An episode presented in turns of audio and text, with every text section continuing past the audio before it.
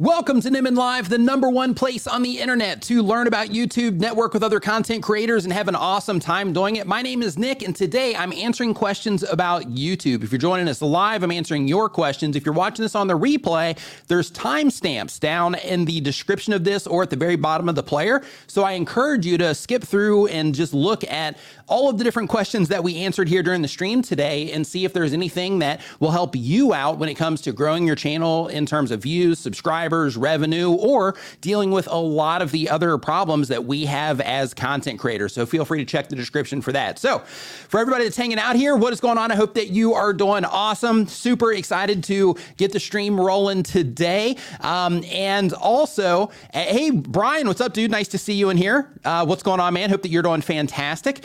Um, but as we get the show started today, I do want to let everybody know that this stream is brought to you by TubeBuddy. And hey, Brian, you got to stick around for like at least a little bit because I'm going to be showing something here. It's a riot. I'm going to be showing it here probably in just a little bit, um, but you got to stick around just for a little bit so you can see it. But anyway, um, this stream is brought to you by TubeBuddy, which is the number one tool for uh, YouTube content creators. It'll help you with all kinds of things related to your YouTube channel. Helps you test your thumbnails um, against other thumbnails so that you can make sure that the thumbnails that you're making are effective for your viewers and a bunch of other YouTube helpful things. So make sure you check that out through the link down in the description or just go to tubebuddy.com slash Nimmin. And this stream is co-brought to you by StreamYard, which is the live streaming platform that I use to live stream this every single Saturday at 9 a.m. Eastern and the same tool that I use to live stream on Fridays for the news segment and the same tool that I use when I do the monetization channel review live streams. StreamYard is something I've been using for years. And the reason for that is because it's easy. They do all the heavy lifting in the cloud, so I don't have to have a strong computer to run it. Um, if my stream goes down because it's hosted in the cloud, they keep everything open for me. So I can just come back in on my phone and I don't have to worry about losing the viewers that are currently there. And they make it easy to put graphics on the screen like you're seeing right here. They also make it very easy to bring guests in and you can play, you can show graphics in your stream. You can even play videos. You can even do pre recorded live streams. But they just updated with a new feature that just went live yesterday where you can also, if you're a StreamYard user, you can start sampling out from your live streams content directly within the editor that's inside of StreamYard. You can sample out shorts that you can either upload to YouTube or vertical content that you can upload to the other platforms. So if that sounds interesting to you and if you live stream for any reason, I recommend that you check out StreamYard.com or, of course, I've got a link to that down in the description um, also as well. So I've got something super excited um, for you guys today. So for those of you that have been around for a while and and, and know my love of music, um, you guys are going to just get a riot out of this. For other people, when they see this, they're going to be like, "What's going on? Like like what did I stumble into here? This is ridiculous." But um, but I'm super excited to show it today once the opportunity presents itself. So just wanted to say, uh, you know, if you're a regular here, you got to stick around for when that uh, for for when I uh, for when I share that. Uh, but anyway. So, as we get into the stream today, I do want to let you know if you are hanging out here live, um, there is a form that is down in the description of the stream right now where you can put your question in there, and it's 100% free. It doesn't cost you anything. So, basically, if you have a question about what it is that you're doing on YouTube or a problem you're trying to solve or something you don't understand about YouTube, go ahead and put your question down in that form because during this stream, the whole thing here is that I just answer everybody's questions and I try to get through as many as I possibly can before the stream comes to an end. So, because of of that, if you if there's something that you're trying to uncover, then make sure that you do, you know, drop it in the forum. Now, as a heads up, I'm not looking at channels directly from that forum, at least not, you know, hey, look at my channel type of looking at channels. Um, but you know, if something does come up, a question to where I'm like, yeah, you know, I might need to look at the channel for some context here or something like that, then in that case, you know, maybe I might pull something up. But at the end of the day, if you have a question you want answered, that's what I'm here for. So please um, go ahead and get it down into that form so I can get it answered on the show today. We don't have a ton of questions, so if you do get it in there right now, it will get answered, you know, on the on the stream today. So um, I'm actually going to go ahead so we can go ahead and get right into the actual um, content itself. Jerry Popander says, Nick, we need a Nick and Pat Flynn freestyle rap collab. Man, we're close. so close um, in terms of that. I mean, it's not that exactly, but I mean, it's kind of that. Uh, hey, hey, hey, Herman, what's up, dude? Hope you're doing fantastic. Chantel, nice to see you in here as well. Um, Little Crafty Nook, nice to see you here. Hope that you're doing great. The Stock Explorer, nice to see you as well. Tia Truth, nice to uh, nice to see you here also. So um, as we yes, we just started a tale of a thousand miles. So we're going to be hanging out here for you know probably three hours um, or so. And my brother and uh, my brother D and uh, Daniel Batal, they also have a Streamyard live stream today where they're doing channel reviews for content creators, and that's a little bit later. Um, and I'll be directly linking to that, you know, as you know we get closer to that time as well. Um, but we're going to go ahead and get into the content. Go ahead and start answering your questions so we can get this thing rolling and um, you know start giving you you know what everybody is uh, what everybody's here for today. So um, the very first question is um, from samples and tests. Samples and Tests says they do variety content. The goal of the channel is to get a little better with each video and eventually get monetized and continue to improve. And the question is Have you seen any Shorts ads? If so, on what devices? I generally watch Shorts on a desktop computer with a browser, and I've not seen an ad yet. So for me, I'm a YouTube Premium user. So because of that, I don't see, you know, I don't see um, ads, you know, when I'm, you know, interacting with YouTube. Um, however, if you have, like, if anybody here is hanging out that has seen ads in YouTube Shorts, um, if you just say yes, um, if you have, or just say no if you haven't. I'm just curious in terms of kind of like a you know pulse, like you know what what are people experiencing with these ads? Because I know people are seeing them because you know we're getting ad revenue from them, even though it's not a lot. We're getting ad revenue for them, so I know that people are seeing them, um, but I just haven't seen any of the ads pop up personally yet. So another thing I think I'm going to have to do for this is I'm going to have to probably put on like a VPN or something, um, and you know, kind of make sure that I'm going over that over that side. So for one of my things this week actually is to spend some time just going like this until I see some ads, so I can see how everything's displayed and whatnot. Um, let's see here. So yeah, so we've got some we got some no's in here. We've got you know a couple of yeses in here as well. So yeah, so um, so definitely you know some you know ads going out, um, some you know some of us not seeing them. Um, Dr. Nas says I'm definitely not retiring from shorts shorts. Yeah, you know, one of the things when it comes to uh, YouTube shorts is, you know, you see a lot of people complaining about, you know, how little money they're making from YouTube shorts. But, you know, there's a, there's one, a few different things you got to consider is, you know, one is the amount of effort that it takes to do a short. In most cases, you know, some, some shorts are like super high, you know, production and things like that. But in most cases, shorts are a lot less work than doing a similar video that's a long form video, right? Um, so in terms of in exchange, what we're getting, I don't know. Answer a comment, make a make a dollar. I don't know. It sounds sounds okay to me.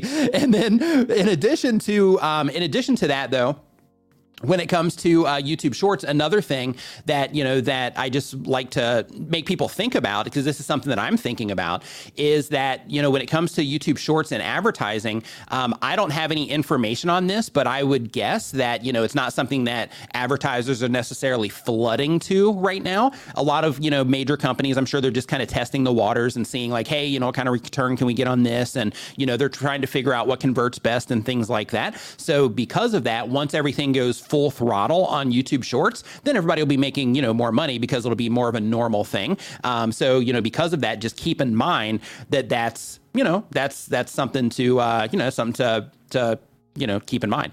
Um, and Jerry right here says that he heard from YouTube staff that the True Shorts revenue won't show until later in the month. Um, so yeah, so all kinds of just interesting, you know, stuff like that um, as well. But here's something that I can tell you for those of you that watched my news um, segment yesterday. So, um, I shared this there as well. But um, TechCrunch, they have an article, and in that particular article, it is the person I can't remember his name. I think it is. Tom or Todd. It's not Todd. Um, maybe it's Tom or Thomas. But anyway, he's in charge of um, YouTube Shorts um, at YouTube, and um, he had shared that they are getting over 50 million shorts. Sorry, 50 billion shorts views per day, which is staggering. No, it's not Todd B. Um, it's it's it's another. It's the person in charge of shorts, not the homepage. Um, but yeah, it's like 50 billion like uh, views, uh, you know, per per day or something like that. It's, it's, just staggering in terms of the amount of traffic there. Granted, that happens across, and you know, it's less than a minute at a time, so of course it's going to add up quickly. But man, that is a lot of you know activity happening in YouTube Shorts that people can, um, you know, that people have the opportunity to uh, to tap into. So next up on our list, um, here we've got uh, Jaden. Jaden does daily content. They've been on YouTube for less than a month. Um, the goal of the channel is to get monetized, and the question is, I'm not getting any gifted memberships. Do I need to be active in YouTube lives and um, chats? Yeah, so you don't get gifted memberships just out of the blue. Um, so basically, you have to be around when one of those drop. Is is kind of the idea when people are you know kind of passing those out. What's up, people? This your boy Viper, Viper, man about tech in the house. What is up, my man? Hope that you are doing fantastic. Tube Spanner, Danielle. Super chat. Thank you for the super chat. I appreciate it. Says, um, I did a show about beavers last week. The audience loved it. One comment even said it's the best damn show on YouTube. Got it. oh, coffee table book. You got to do it. Got to do it. So, uh, next question that we have here on the list is from um, K Skis. K Skis uploads when they have time. They do gaming and reaction content. If you're a gamer, just say me. Um, if you are, you know, somebody that plays games um, on YouTube, Let's Plays, or if you're making, uh, you know, videos about games, teaching people how to solve problems in games, anything like that. If you make that type of content, um, just say me. But the um, the type of channel is, or the goal of the channel, I'm sorry, is to get 100 subscribers and be consistent when making videos. And hey, thanks, Doug.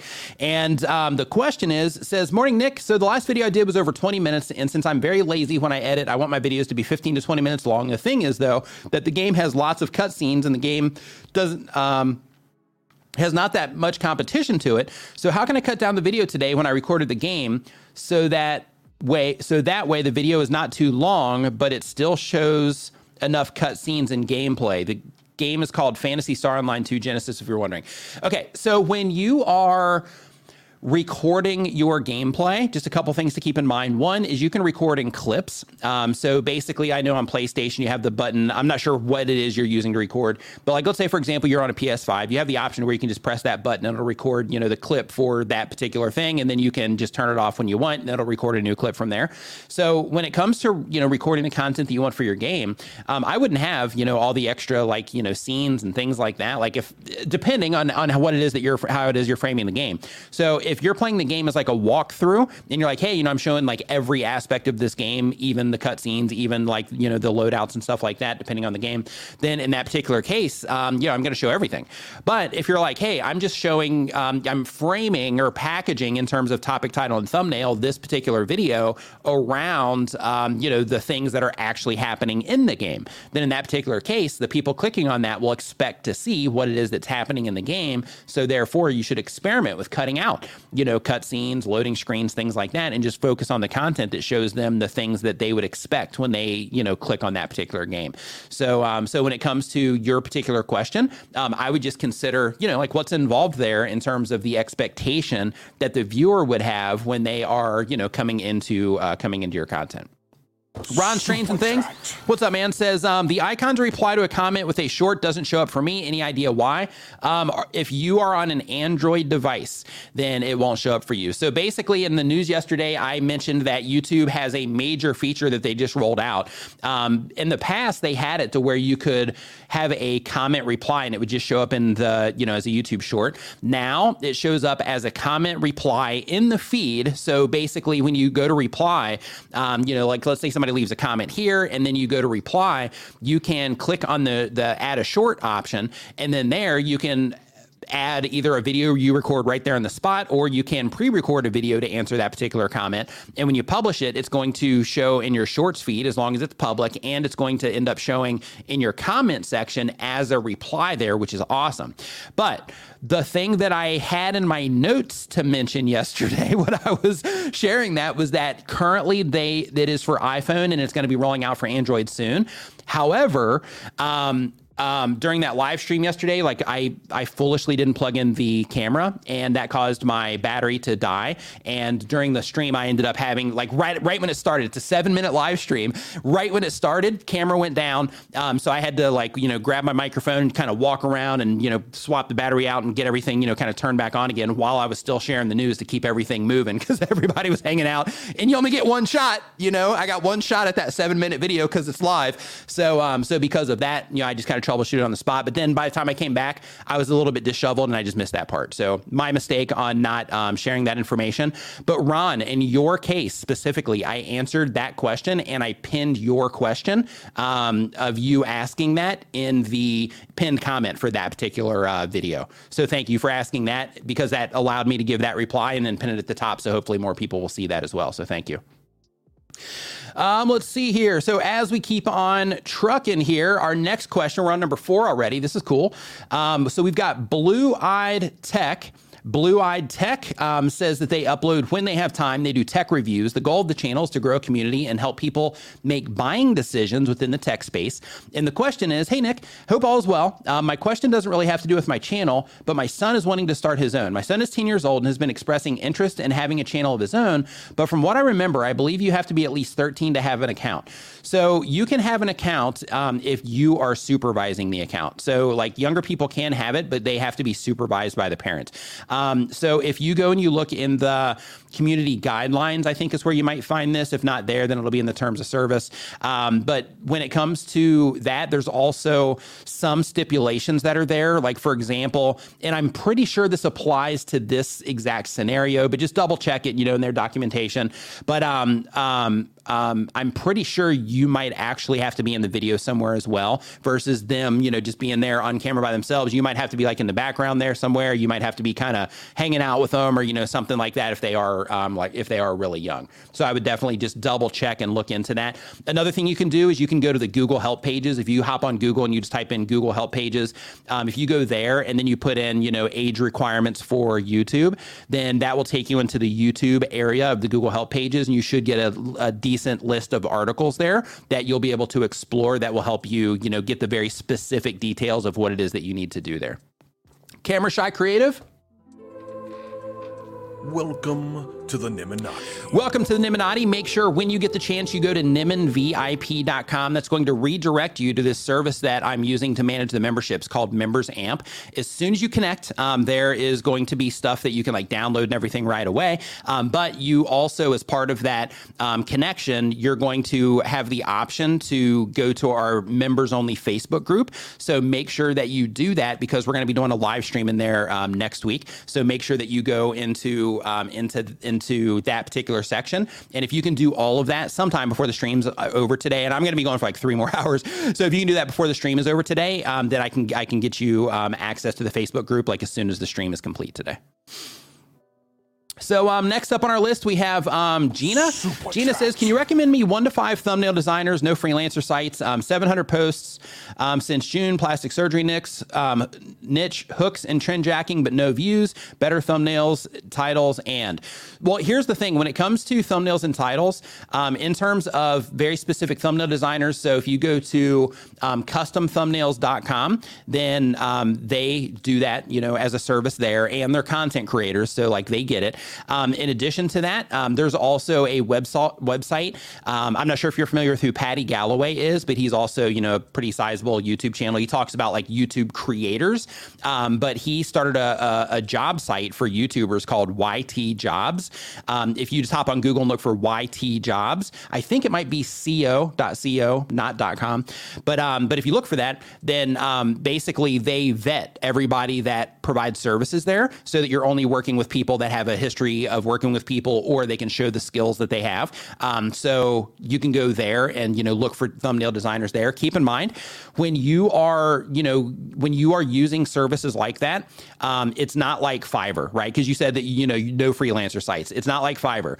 The difference though is because it's not Fiverr, um, you're going to pay for it, right? So, you know, some people over there will charge, you know, $250 a thumbnail. Some people charge $100 a thumbnail. So it just really comes down to, you know, the designer that you pick, the experience that they have, the type of content that you make, your budget, you know, those types of things as well. So, you know, when it comes to, you know, making effective thumbnails, um, especially depending, you know, on your niche, um, you know, it's, it's, you know, it's something that you got to learn to do yourself. Or um, if you want like a professional to do it, then you know it's it's probably going to end up costing you. Or you can go like Upwork.com. You can hire somebody as like a part time you know designer um, that works for you, and you can put them through an interview process. You can look at their design work, and then you can just you know train them up on making thumbnails the way that you know that you want them to be made in terms of you know sharing with them hey need, they need to focus on this to help you know viewers identify it's about this thing. You got to add some compelling elements to it. You got to you know um, you know if, if, there's a person in it um, you know let's uh, you know photoshop that person a little bit. Let's lighten up the whites of their eyes a little bit. Let's lighten up their teeth a little bit you know maybe smooth their skin just a smidge you know like that kind of stuff. Um, but you know you can train them up there but you can do that through upwork.com and there's another place called onlinejobs.ph um, which is pretty much upwork.com except for the philippines Event Yours Super Spirits says, um, for live guests in the room with you, would you recommend high quality, high quality wireless mics or high quality mics on stands? Good question. Um, I would do stands for the sake of control. So if you have if you have a wireless microphone, here's what's going to happen. You're going to have people that while you are doing your live stream, and I know this is I know this is wired, right? But you're going to have people that that if it's wireless during your during your your stream, while they're not talking, they're just going to be sitting there like playing. It's just human nature, right? Some people are just going to be sitting there and they're not going to do anything with it, but other people are going to be sitting there and they're going to be you know kind of fiddling with it. And then other cases are going to happen to where you might have more guests than you do microphones, and then you're going to have those awkward pauses of like, hey, pass the mic to this person. Should I pass this mic or should we pass this mic to that person, right? So I've been in those situations. That's how I know this. So, um, so because of that, you might want to, um, you know, have your mics on stands and then that way if you have you know like sets of people in your show then you could kind of put one on a stand in between the two so then either person could kind of lean into you know talk to that mic or whatever um, and then that would give you the option to be able to you know to manage that as efficiently you know as efficiently as possible but i would definitely put it on stands. Um, another thing when it comes to stands as well is it also helps you control where people are. So like for example you know like you see how i have my cameras you know set up and everything set up you know for very specific angles to you know bring attention attention to different things and also to make sure I'm framed right and stuff like that, just to make everything look good. The same exact thing will apply to where if they have wireless mics, they can kind of slouch, they can kind of move around and kind of get into weird positions. But if they have to be, you know, somewhere to where the mic is within range, then in that particular case, they're going to be kind of forced into a position that's going to ensure that they're going to be on camera, they're going to be, you know, framed at least somewhat appropriately and things like that. Um, event your spirits, uh, spirits. Thank you for super chat. Super, chat, uh, super chat again says clip wireless mics. Yeah, even these, right? Um, if you mean like these types of things, yeah, same same idea, right? To where like if if people have those on also, um, you know, same thing, like to where they're not going to be you know playing with the microphone itself, but you're not going to be able to control in terms of you know where it is that they're sitting and stuff like that. Um, another thing to consider is when it comes to these microphones, they these pick up a lot of background noise and things like that. So your room has to be, you know, good and appropriate for this to where you don't get a lot of like fuzz and hiss and stuff like that. If you use microphones like this, then um, they're going to, you know, pick up you know the, the person better in the room less but you're going to have to get an interface or something to you know to push these types of mics through. For that you know the Rodecasters you know are a good choice. There's another one called the GoXLR i think zoom makes one um, called like a pod something, but it's like a four channel, uh, you know, a little pod thing that you can use as an interface as well. Lots of options, um, but I would definitely, you know, I would definitely put them on stands, and that will just help you control how people are framed and things like that, if that's important to you.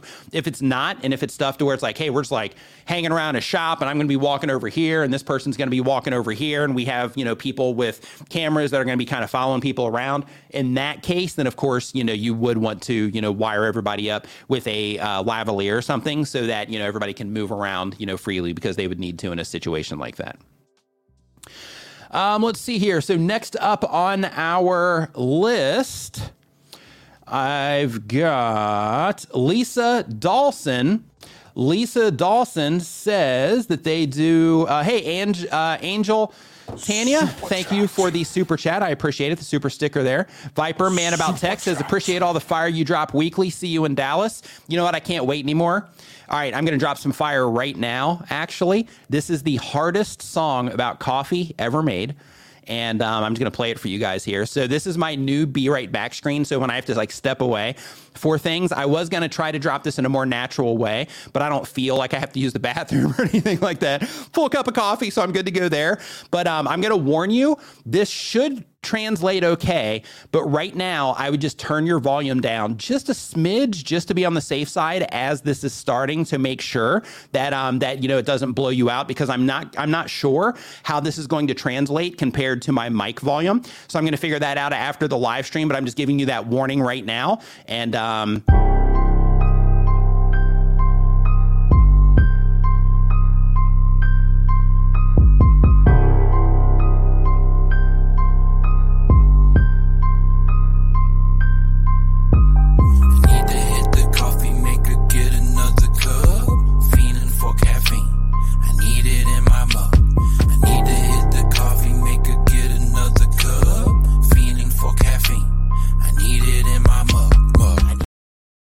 So it looks like it's actually stuttering. Is that stuttering? Is that stuttering on your end? Yeah, so like with the codec, I'm not 100% sure. I'm going to play it again. But with the, uh, was it stuttering on your end? Just let me know if it was stuttering. Um, because if it wasn't stuttering, then I'll play it. But if it was stuttering, then I'll just save it for another time. I tested it a bunch earlier and it was fine. so uh, just let me know. I'm just waiting for the uh, the stutter. No stuttering. Perfect volume. Okay. Okay. So then here we go. Okay.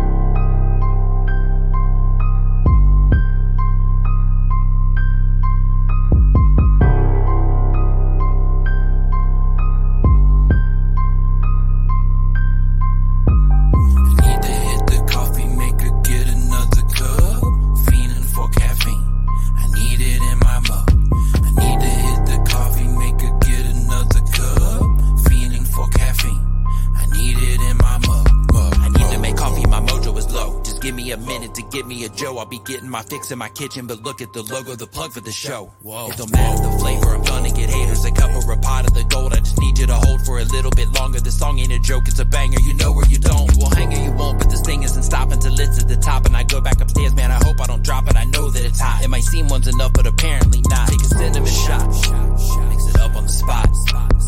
Give it a try, you might like it a lot. Need to hit the cup fiending for caffeine. I need it in my mug. I need to hit the coffee maker, get another cup. Fiending for caffeine.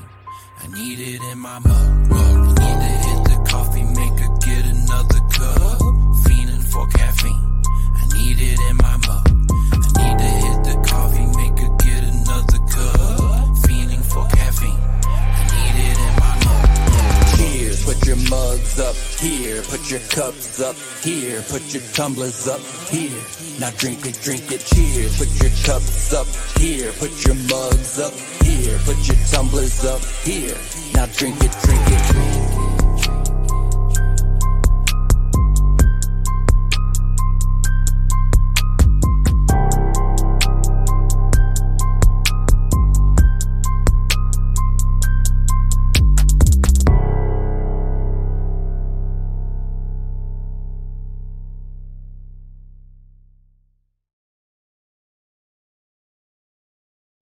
All right.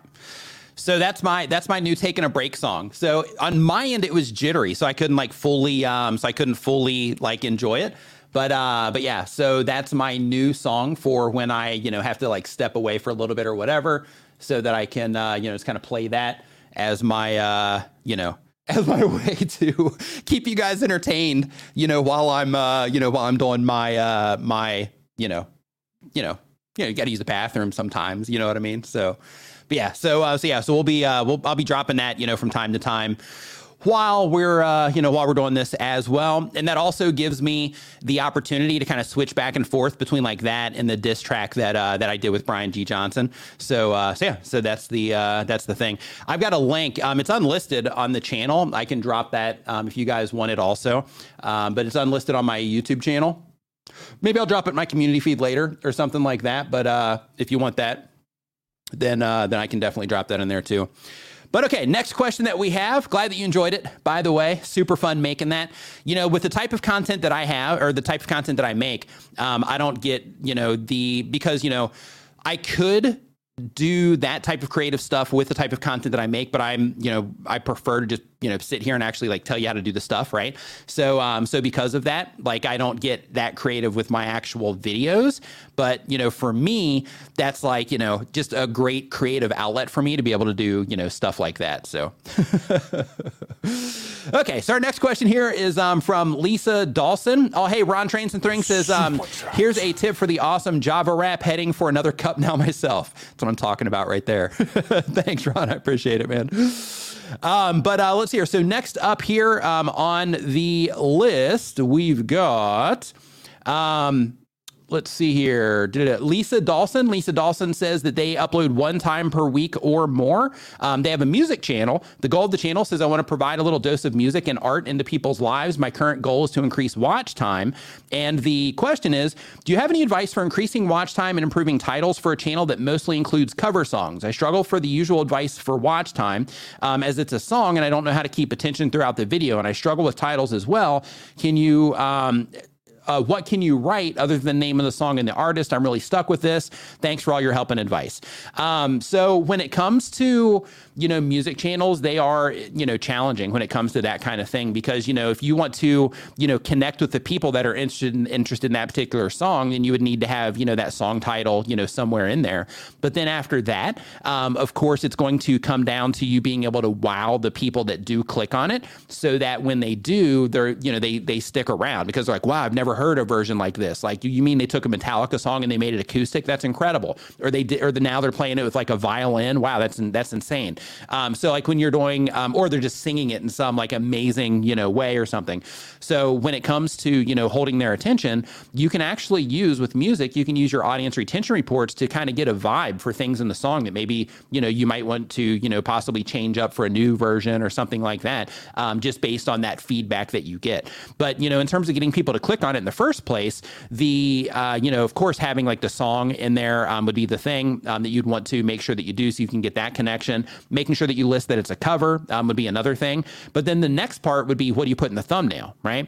So of course you can put you in the thumbnail if you want to make sure that you're playing by all the rules and that you're not using you know any copyright protected material or anything like that, or of course, what a lot of people do when they make covers is a lot of people will also um, take, uh, they'll go to like wikipedia.com and they'll look for an artist over there. And then they will look at the usage rights and make sure that they have the availability to use very specific photos. And Wikipedia shows you all this once you click into the picture. And then they'll take photos there of the actual artist and then they will use those as part of their thumbnails so that the person will see that artist in the thumbnail. That'll grab their attention. They look at the title, figure out it's a cover. And then, you know, somebody's really into that music, then of course you know they can um, they can you know uh, you know click into it from there and uh, and check that out. So um, so when it comes to that, you know, you do have a challenge ahead of you, but really it's going to over time, it's going to really come down to you know you and you making music and just slowly fan by fan that comes into what it is that you're doing to where they're like, wow, I really like their stuff and I really like the sound of their voice or whatever instrument you play or however it is that you're you know um, covering the music. Um, when you you know start having those people just one at a time, then you know you'll end up you know growing your base there and as you are doing that, um, then what's going to happen is as you do start, you know, getting in front of that one person at a time that's like, wow, this is really good, then when you publish that next video, those people are going to be more inclined to watch it, right? So, for example, um, like Drew Project, he's in here um, a lot. I don't know if he's here right now, but he's in here a lot. And like in, in his case, because I watch some of his covers. So, what happens is since I watch some of his covers, the ones that are interesting to me in terms of my music tastes, when those come up, I'm like, oh, I'd love to see his version of this because I like his covers. So because of that, I'll click into those and watch those. But then when he does something that's outside of my interest, then in that particular case, I don't care because I'm not really into that particular song, right? So one thing that can be helpful for you, and I know as a musician that this is um, a challenge within itself, but another thing um, that would be helpful for you is to think about, okay, if I'm going to be doing covers, what type of covers could I do that like typically like a certain either a certain generation would you know really appreciate or you know certain types of people would appreciate or something like that? And then by doing that that allows you to focus on like certain types of music that would be you know that would make it to where in that case with me and Drew project would make it to where your viewers would be more inclined to click on more of your videos because they would align more with you know with with your musical tastes so to speak and how you're doing your covers themselves so, uh, so hopefully that helped. Um, let's see here. So next up, um, Cloudy View. Um, this is not a channel review live stream, but I am answering people's questions. I have a form down in the description below where everybody can get their questions answered for free. Um, they are on a first come, first serve basis, and I answer as many as I possibly can before the stream ends. Um, so typically I don't get to them all, but right now um, it, we're moving through them pretty quick, and we don't have a ton of questions. So if you do have something, get it down there, and and and we're kind of like this on you know if it'll get answered today, but most likely it will um, if you get it in there. But even if it doesn't, it might pop up somewhere else um, in terms of either in a video um, or you know maybe a podcast or something like that. So um, the next channel, the channel name is Keto Simple. Keto Simple um, does keto product reviews, weight loss journeys, keto recipes, and some video interviews. The goal of the channel is to help others who may feel lost on how to lose weight, like I was for so long. And the question is I struggle with shorts and full length views. I put a good amount of work into them, try to make them informational, funny, and helpful, though they just tend to fall flat. What more could I be doing without sacrificing my channel integrity?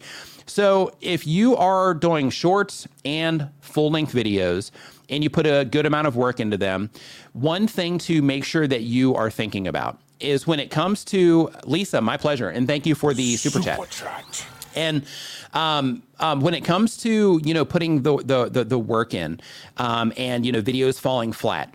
So there's a couple things to make sure that you are keeping in mind is, and this is you know especially when it comes to not sacrificing your channel integrity, right?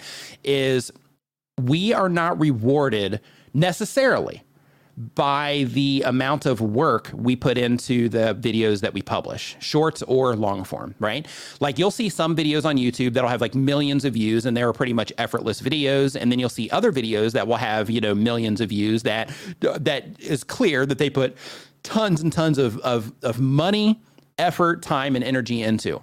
Um, and then you're going to see it on the other side as well to where people, you know, that are just getting the ball rolling, they might have, you know, they might have invested, you know, into a bunch of camera equipment, you know, things like that, and everything like looks great, but maybe they still haven't learned how to pull people through a video to where that video will be at least competitive for the platform. Or maybe they still haven't learned how to create titles and thumbnails that people will respond to.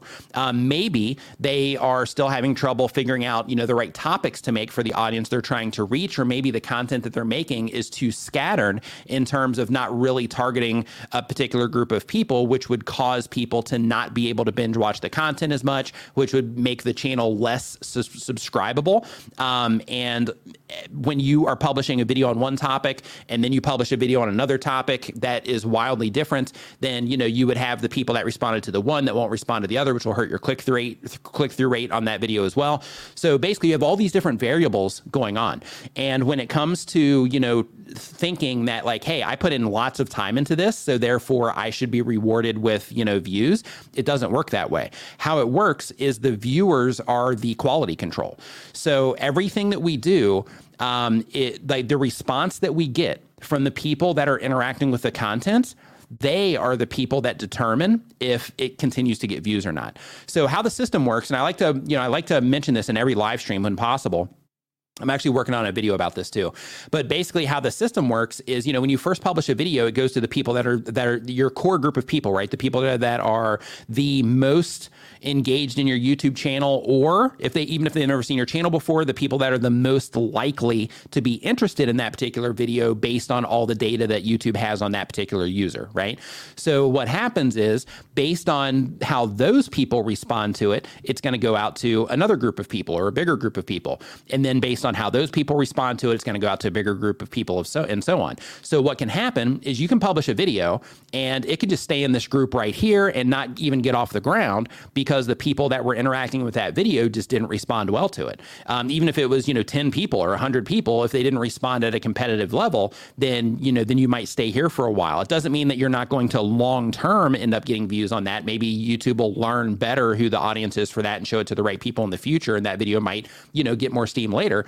But the idea is, you know, you have to get through these different thresholds of viewer groups, so to speak, so that when you publish a video, like like people have to respond to it.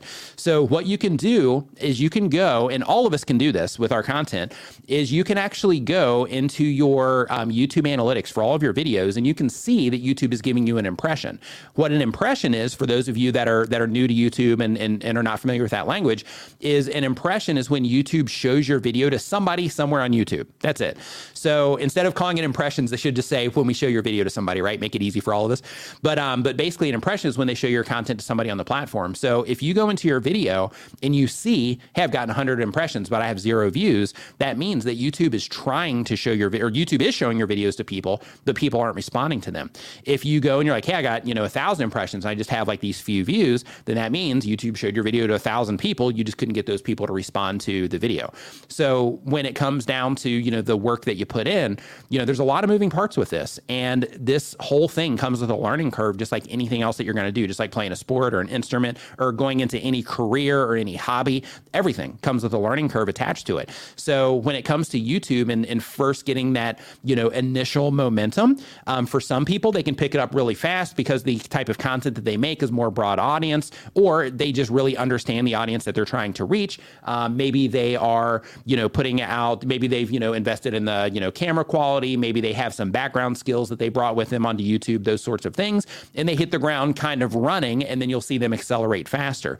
And then you know like with my brother's channel, right? It didn't take him long to to reach 100,000 subscribers, and then you have you know other people that will come on and they will not invest in themselves in terms of learning the things necessary in terms of like saying okay this is where i'm at right now and it's not working for me so now i need to figure out what i have to do to get to that next you know that next step which you know usually comes down to one of the different uh, jobs that you have as a content creator learning how to do one of those things better. So for example it could be writing better titles coming up with better video ideas um, making better thumbnails that will you know help your audience identify that that content's for them.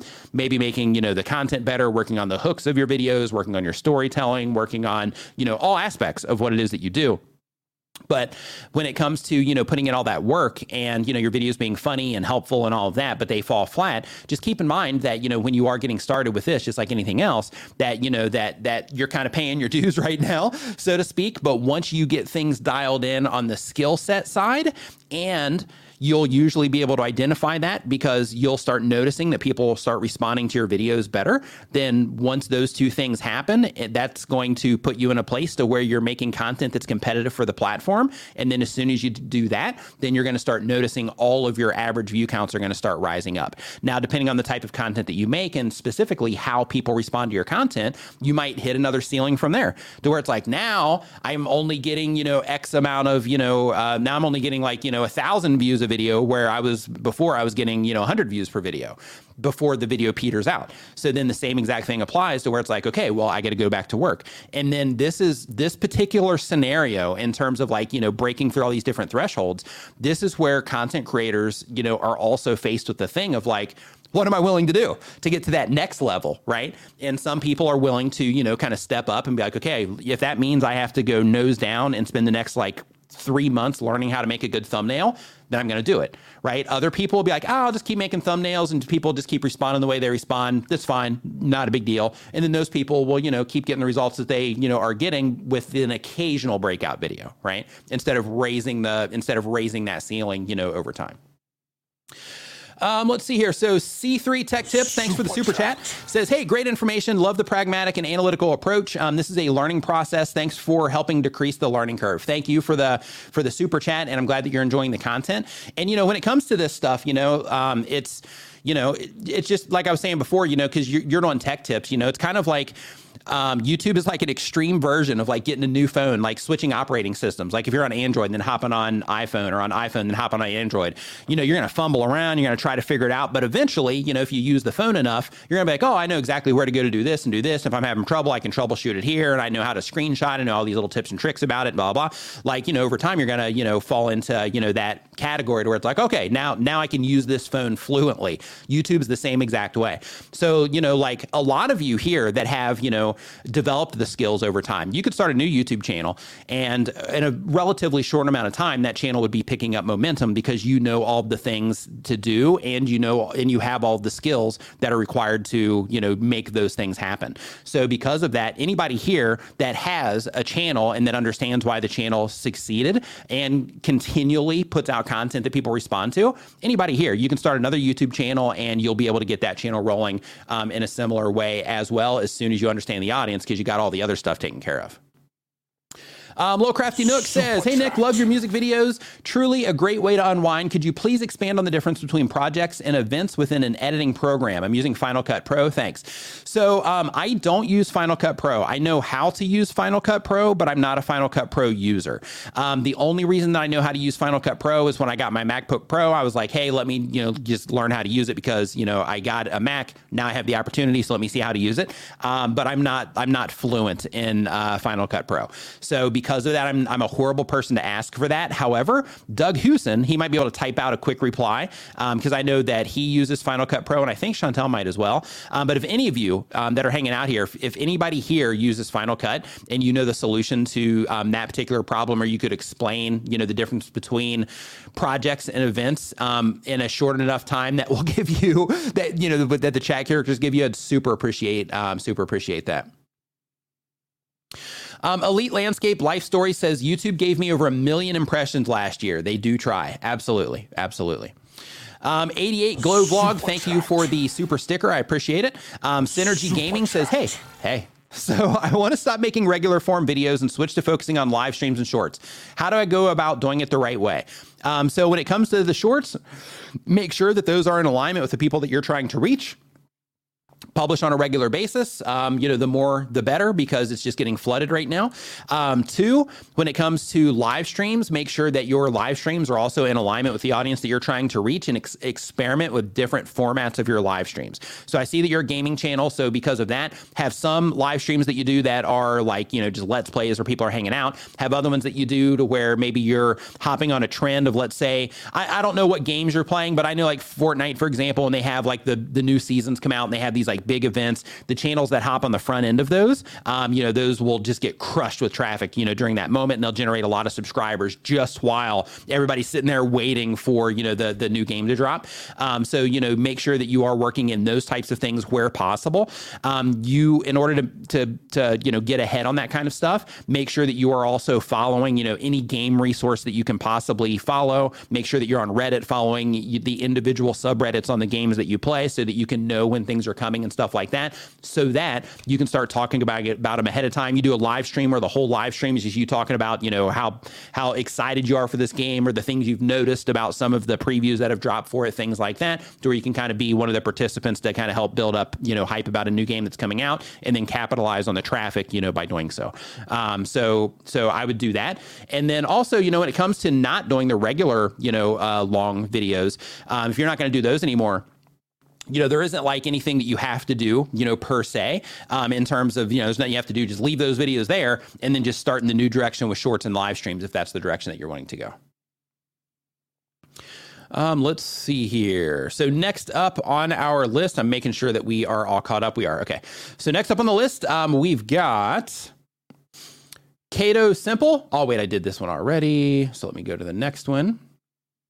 And if you're just joining us, we are talking about YouTube, all things related to YouTube. So um, I have a form down in the description where uh, people are putting their questions in there, and I'm answering them in the order that they are received. And um, basically, I'm just answering you know questions that people have about growing their YouTube channels. Super Mac 80s Entertainment, thank you for the uh, super sticker there, super appreciated. To level up, what's going on? Hope you're doing great. Welcome to the stream. Um, next up, we've got Craft Tuber is the name of the channel here. Um, they've been on YouTube for less than six months. Um, just drop in the chat really quick for those of you that are hanging out here. Um, how long you've been on YouTube? Um, just let me know how long you've been on YouTube for, like one year, six months, a day. Haven't started yet. You know, like how long? Uh, how long have you been? Uh, how long have you been on YouTube? Um, but they do tutorial how-to content. The goal of the channel is to not work for a boss. Love that. And the question is Hey, Nick, I'm a creator for three months now, and I was wondering about a month ago, my views were higher than what they are now. If I go to my CTR and a new upload, um, your video is reaching a broader audience. What does that mean? Um, so basically, when your videos are me- reaching a broader audience, that means um, if you were here earlier when I was talking about the initial groups that um, that YouTube you know shows your content to, basically you've broken through that initial you know group threshold or maybe a couple of them, and that means that your videos are going out to more people than normally see your videos based on the response that you're getting. Um, so because of that, you're you know you're you're heading in the right direction. So nice work on you know getting that, and then of course getting that notification. So we have uh, Rapid Repair DIY. They've been on YouTube for three months. We've got Fitness Central eight months. Flash in your pan for a long time. Absolutely, I think Flash in your pan. You've probably been on probably as long as I have, if you know around that time. Yellow Shirt Dad two years. Wrestling Scenarios over a year. Jax has been on for a year. Um, J Del Rock starting their third year. Luxinda Swirl uh, Resin Tumblers three years. Nice. Normal Mode TV almost three years. Rachel Smets, five years. Nice, nice. A lot of uh, yeah, a lot of a lot of time here. We got Little Crafty Nook, four years now. Nice, nice. Um, so the next uh, question that we have here, and, and, really quick on your on the channel here for uh, CraftTuber. So, you know, with your goal of not working for a boss, one thing that I do want to, um, you know, also remind you of is, you know, make sure that you know especially you know it seems like you're focusing on like hey let me just make you know learn how to make the you know good content and you're doing that and people are starting to respond better to it. So the next thing if you're not doing this already that i would encourage you to do because you are looking at this as a way to either generate like a side income or a full income um, so the next thing that i'd recommend is start monetizing your content if you're not already. So I have monetization live streams that I've done um, in the past. I've got another one I'm doing Monday. And basically, with those monetization live streams, what we do is we look at YouTube channels and just kind of brainstorm on different ways they can monetize. Anybody that's trying to make you know living off of YouTube, I really recommend that you check out those live streams because they're they're just jam packed with a lot of really good information of different ways you can monetize different types of content. Um, so definitely make sure that you check that out. But one thing that I want to recommend to you here, um, uh, CraftTuber, is go ahead and start getting some monetization things into place because you already have YouTube, you know, advertising if you're in the partner program and you have all of the on platform options, you know, that you'll unlock as you go along if you don't have them already. But you also need to start thinking about if you're doing crafts and tutorials and stuff like that, all the different things that you use for your content. If you're enjoying the show, remember to give it a thumbs up and share it with a friend right now all the different things that you use for your content, um, you know, all the different things you use to make your crafts, make sure that you make those available as an affiliate. In addition to that, think about other things that you can do to monetize and start getting some of that stuff in place now. Because if you can do that, then your income is going to grow as your YouTube channel grows. So that, you know, down the road, you're going to be like, hey, I'm glad that I put all this stuff in place because now I have an army of videos working for me on my behalf to, you know, drive revenue. Whereas if you just wait until you get to a certain point, then you're only going to have the videos from that point on. So I really recommend that you uh, do that. Backpacker Sam, thanks for the super chat. chat. Says, um, hey Nick, hope you're doing great. I am. Thank you. Um, says, I have a new channel, and uh, so far I only have 27 subscribers and five videos. Any tips on growing my channel? Absolutely.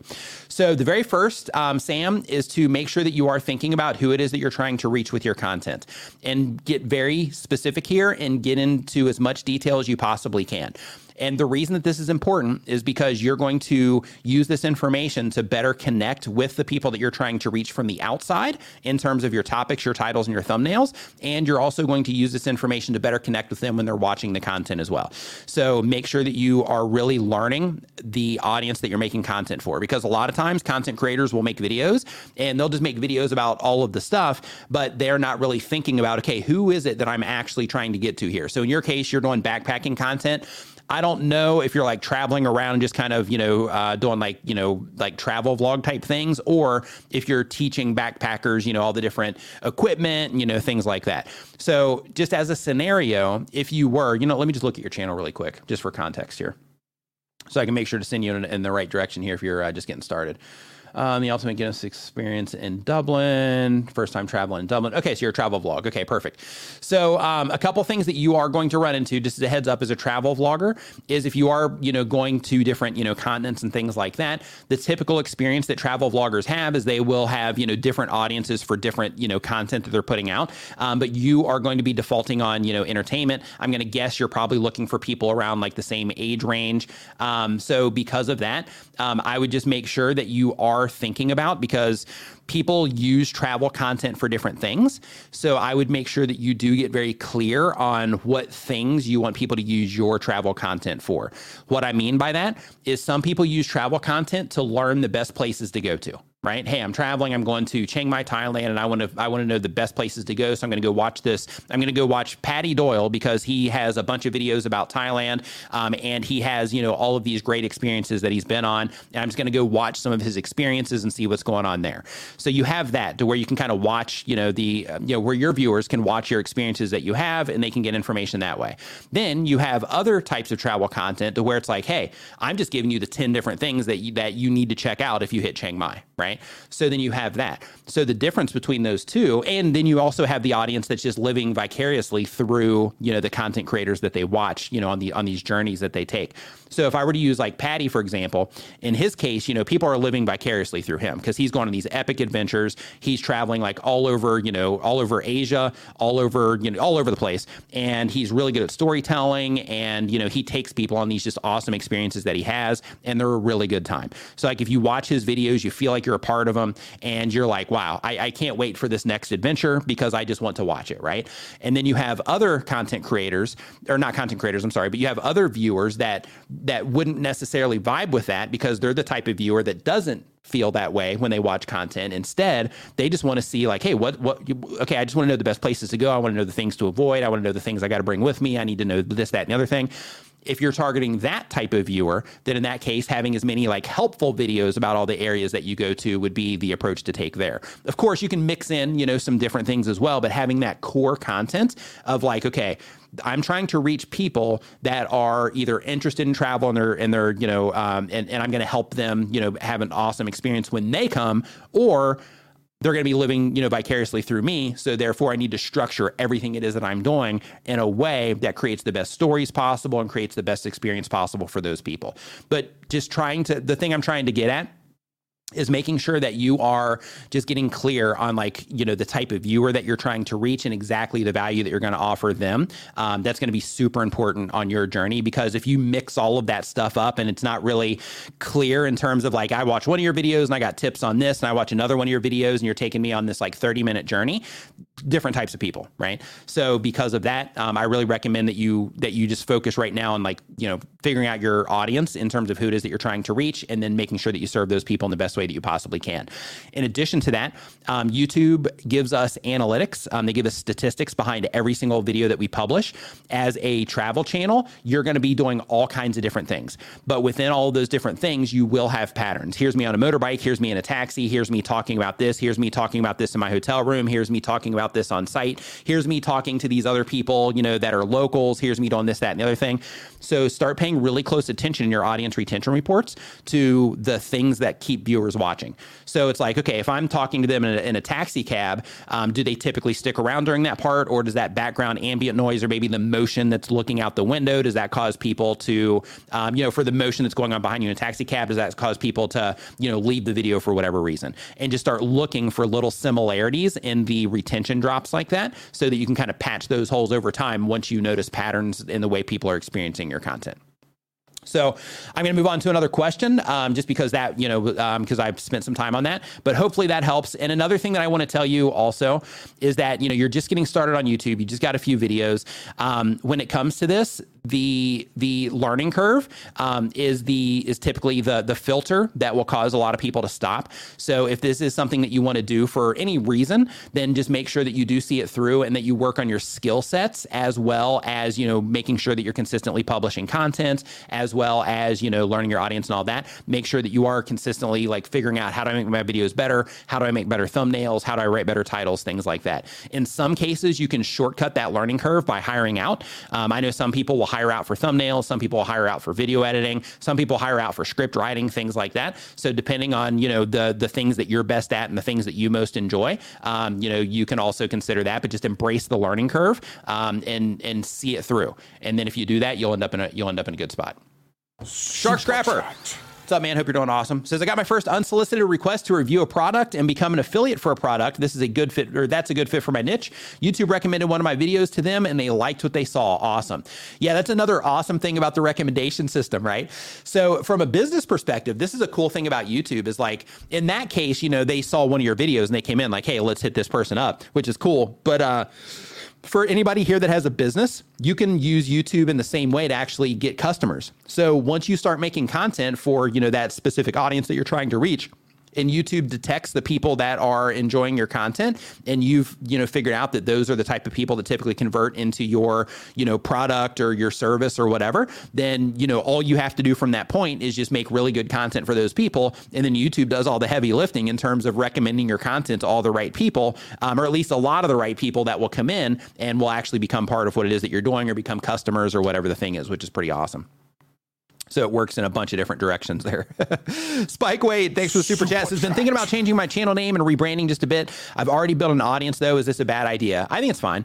Um, so you know, when it comes to rebrands, like if somebody has your name, for example, then in that particular case, it's like, okay, well, I need to, you know, I need to get something that's a little bit more unique so I can kind of solidify the, you know, the internet branding for it across all the different social accounts and stuff like that. Then in that particular case, um, it's like, okay, well, um, you know, yeah, I've got you know an audience a little bit, but if you if you have like a big channel, then I wouldn't necessarily rebrand because there's going to be a lot of people that know you. But if you're like you know five thousand subscribers, you know ten thousand subscribers, a rebrand's perfectly fine. Um, but one thing that I would do is on your About Me page is I would make sure that you put the new channel name and then also say formally Spike Wade, um, so that in the event that other people are looking for you, that could that could help you end up you know showing up um, when people are looking for Spike Wade also. Um, let's see. We're going to get back into the form here in just a second, just answering a couple more of these super, super chats. Um, so Anthony Spade uh, reaction says, I had one of my videos go viral and now my channel um, is dying off after three years. How do you get my channel? Uh, yeah. How do you get my channel back to normal views? So, uh, so content creators love the idea of going viral, but when they go viral, this is in a lot of cases, this is the type of thing that happens. So basically, um, one thing that is really good about going viral is it gives you that like growth moment to where it's like, wow, you know, now I'm, you know, I've like established myself. But then sometimes there can be like a recovery period if it's not followed up by more content that is also, you know, serving that audience and that they respond to in a similar way.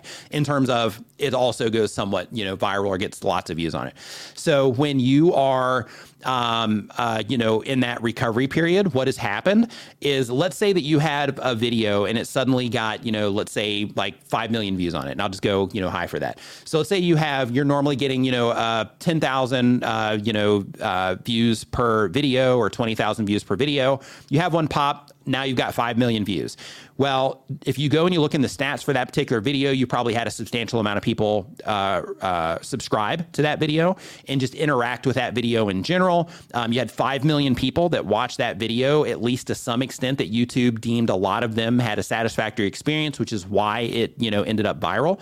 So what can happen is when you start publishing your next videos, they're going out to a lot of those people because they are, you know, YouTube has decided, the system has decided that those people are interacting with your content, they're enjoying it. So therefore, let's show some of your content to them. Where it ends up being difficult to follow up viral content is if you don't have other videos that are, you know, topically similar, that, you know, that are structured in a way to get a similar response. And you can also, it also makes sense for the people that watch that big video to watch this other one, then in terms of the things that they care about, then in that particular case, what can happen is this can get presented on all these different homepages, but then a small percentage of them might respond to it. And because of that, that just keeps happening over and over for a handful of your videos until some of that audience kind of fades away because they're not interacting with your content, which means they're not in your recent, uh, you're not in their recent viewer history, um, which then can cause, you know, over time, everything to kind of correct, right? So then your, you know, engaged people that are continuing to engage will still see your videos and they'll still click on them, come in and enjoy the content. But the big masses of people, when they don't respond, it ends up hurting your click through rate and it ends up hurting, you know, everything because it makes it look like they don't, you know, they're not into the content. Right. So, um, so in terms of getting back on track, see it through. But the next thing that you want to think about is I'm not sure what the topic of that video was, but whatever that video was, what you should do is for the next video that you publish is sit down, spend, you know, it's Saturday if you're if you're in the states, you're just waking up. So, spend all day today thinking about okay, the people that watch that video I'm going to read through my comment section and I'm going to see if there's anything in the comment section that I could kind of latch onto to make a video about, um, about maybe something I didn't talk about there, didn't show there, or something that I didn't do there. Um, in addition to that, I'm going to sit here and I'm going to brainstorm until I come up with something that would be a video that the people that watch that viral video, that if it were to show up on their homepage, if they logged onto YouTube to hang out Nick stream, if they or just watch any other content on YouTube, if that video were to show up on their homepage, topically, what could I do with a video that that particular group of people that watch this video would feel like, oh, that's an I need to watch that video, right? And spend all day if you have to, um, spend two days, three days if you have to, trying to think of a perfect match for that next video. Um, and the reason that you want to do this is because YouTube is still going to recommend your videos to some of those people, right? So a great example of this, um, Daniel Batal, um, a lot of you know, a lot of the a lot of you that are hanging out here know Daniel. So he had a video go viral um, about uh, I think it was last month about uh, Filmora so, because he knows what he's doing, he ended up chasing that video with additional content related to the things that those people that were dealing with that problem would, you know, would be interested in. Because of that, every video after got a substantial amount of views until he talked about something else that they didn't care about and then that was when the that was when the you know when you know when the when the show kind of stopped for that particular you know segment of uh, or, or, that particular series of his content. Now he has followed it up with you know additional videos as well, and those have also done okay. But in terms of you know that initial follow up, he did the right thing there.